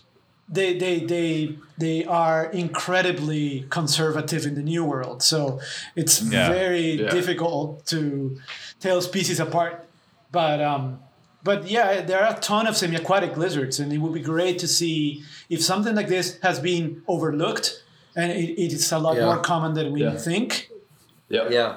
Well, because one one of the things that, that why it's hard, or maybe this behavior hasn't been identified, is you guys know from tropical fieldwork or just any fieldwork. As soon as something jumps in a river, you're just like, I'll catch- I'll- Yeah, I'll exactly. the Nobody has really one. thought Yeah, to no go and look for it. Yeah, no Yeah. one's thinking. Oh, oh, hang on, I'm just going to grab my snorkel and um, and see what's going on. You're just thinking, oh, it's gone away, it's gone down river, and I'll I'll catch the next I one. just so, uh, I just Yeah. saw something the other day, and I think you guys saw it too. The the monitor lizard that was out. Oh yeah They filmed it in the ocean. yes like under a- like Oh, I didn't see that. oh yeah there was a, a, a oh, water yeah, it was monitor deep as well, right? yeah a water monitor Yeah. like i think it was like 12 meters under uh, like In a cor- like uh, hanging out on a coral uh, on reef a- or something. It was- yeah, on a, on a, on a, Oh, on yeah, a, on on a a, ship, on a wreck, on a shipwreck. Yeah, Yeah. Yeah, It's like 12 Yeah, meter on, crazy. on- underwater, yeah, that's mad. and everybody was Try- like, "Oh, they're trying to- bringing bringing mosasaurs back. I was gonna say trying to bring a mosasaur back. It's the right group. Yeah. so, I would think just keep I just keep throwing monitor lizards in the ocean, hoping for the best.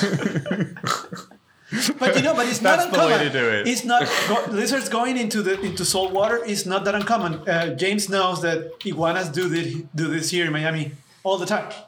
All I- I- time. Right in here, in my front of my bay, on the bay of my house, you know, we have iguanas going into the bay like all Yeah. the time. They do that often. Yeah. So. Yeah, and Sharks yeah. coming out of the bay. Anyone that's travelled to Southeast Asia knows that you can see a whole Yeah. suite of varanids, but mainly the water monitors, salvator. Um, that Yeah. whole complex, they just swim everywhere. And I mean, Indonesia is the world's biggest archipelago, and they've perfectly adapted to moving between islands. You find water monitors on even the most remote. Uh, they're incredible. Yeah, yeah, yeah. I mean, um, this this whole. I mean, I guess that that that makes this observation even more special, right? We know so many different animals that are uh, so many different reptiles that are actually going into the water, and this is the very first time that anything like this has ever been seen. Uh, that, I mean, when the footage came out, I really um, it blew my mind completely. Yeah. Good. Well, But- good. Great. Anyone interested in it should come and cut, come and study study anoles. Yeah. I think that's the takeaway message here. If you if you want to do the hot stuff in the in herpetology, there's a reason that we keep talking about anoles in almost every episode. It's just there's so much going on and there's so much cool stuff. So Yeah, a fascinating group of lizards. I understand why why uh, some people uh, I don't know aren't the biggest fans of them because it is a, a very kind of well studied model system and there's a lot of cool lizards spread throughout the the world. Right, lots of very cool groups of lizards, but anoles are they are spectacular. So I encourage everyone to come and uh, have a little try with them at least once. First first herp I ever kept was a green anole Solid, solid. when I was seven years old. And in the Nice. neotropics, uh, in the mainland particularly, uh, still a lot, a lot of undescribed species. Is uh, can't Right, tell you how it. many species I know that are still that are still waiting for. Yeah, to be so, I mean, so. It's, it's such a fantastic model system, but what we know about what the species which we know a lot about, which we feel really comfortable understanding kind of their ecology and their natural history, is I'd say two percent of the of all species of anole or something. They're just we don't know It's a huge lot. radiation. We we don't Yeah. know a lot about a lot of the species, and there's lots and lots of very good science that still needs to be done. And Anolis carolinensis was the first uh, genome of uh, any lizard that was sequenced, right? Anolis carolinensis, yeah, it was the, the first genome, and it's led to, to people using uh, anoles as a model system that would never have used it. uh, They're not working with it, lizard ecology or evolution specifically, just using that genome. And now there's going to be a few more sequenced and, and become publicly available in the next couple of years. And so that just only kind of increases the validity of, of using this group for all sorts of weird science. Yeah. Yeah, it's really cool. And now, I mean, if they're if they're already developing the the tools for genomic manipulation of them, you're gonna have. I mean, the, the system now is Mutant is Anolis. better than ever. I mean, that's crazy. That's really really cool. Okay, and I think that wraps it up for episode eight of the Squamates podcast. Eight Thank you for joining us. Uh, yeah, eight B. That's good. Yeah, I'm, I'm sorry. I'm sorry again, guys. Uh, Uh, Oh, so- no. I think- no I worries. This, this, This one, was this great. One was good. This one was good. This It's this a- was really good. If, is if, if anyone, of, uh, if Thank you so is- much for joining us, If James. anyone is actually listening, you can you can be pleased to pleased to hear that um, we've shaved at least an hour off it. So you know, Yeah. Yeah. it, was, it was a lot less That's true. yeah, no, yeah.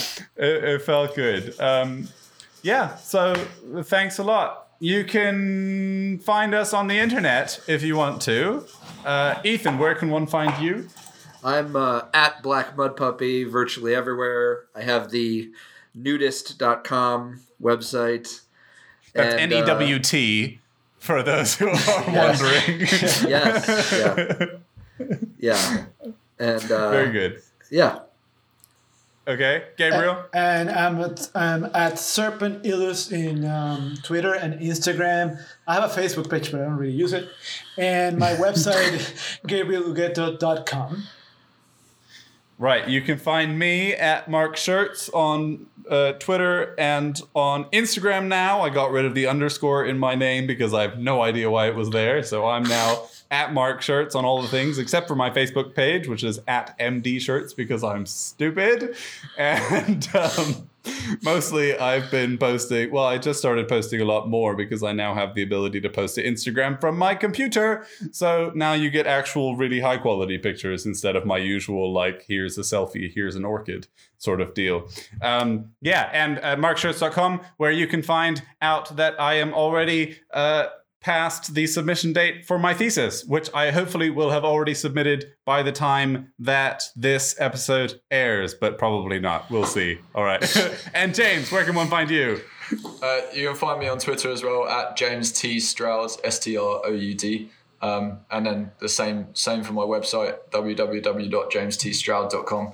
And, and also please do follow um, at Anole Annals. It's a it's a lovely little uh, account just for all things anole biology. I did it Yeah. while we were talking. And the blog is brilliant. Yeah. And the, yeah, the blog the blog is fantastic and it's got a really Yeah. really good good suite of contributors. Yeah, it's great that so many different people are, are really, you know, um, you know, they they observe something that's you can picture, they upload it to, to the blog. It's really really cool. Yeah, I mean, Jonathan, my boss, Jonathan Losos, takes a lot, should take all the credit for that. He works tirelessly to make sure that blog's kind of really productive and really successful. So it's yeah, it's a great, great Yeah. resource. And very probably we will be posting an episode, a, a link to this episode on the blog. So uh, go and uh, um, uh, hello and welcome if you're coming from there. Thanks for being here. and uh, please subscribe. And to subscribe, you can go to uh, squamatespod.com. And there you can find all of the episodes. You can find our extensive show notes uh, on every episode, which contain links to all of the papers we discuss. In this episode, that's going to be a really nice and short uh, list because it's only the one thing, which is great. Um, and there you can also find links to subscribe to us on Google Podcasts, on everything except for Spotify, essentially, because Spotify wants us to have shortest, shorter episodes that are of lower quality, and I refuse. So, um, especially Apple Podcast. If you like the show, please go and, well, first of all, hit subscribe. Uh, give us a rating, and if you have the time, it would be great if you would leave us a review because it helps us to get seen by other people, and we like to be seen by other people, even though we are herpetologists. You can follow us on Twitter at SquamatesPod, on Facebook, SquamatesPod, on Instagram, we're SquamatesPod. You can send us an email at squamatespod at gmail.com. And finally, as we say on the show, Tá Hakuna né? Shikamasu.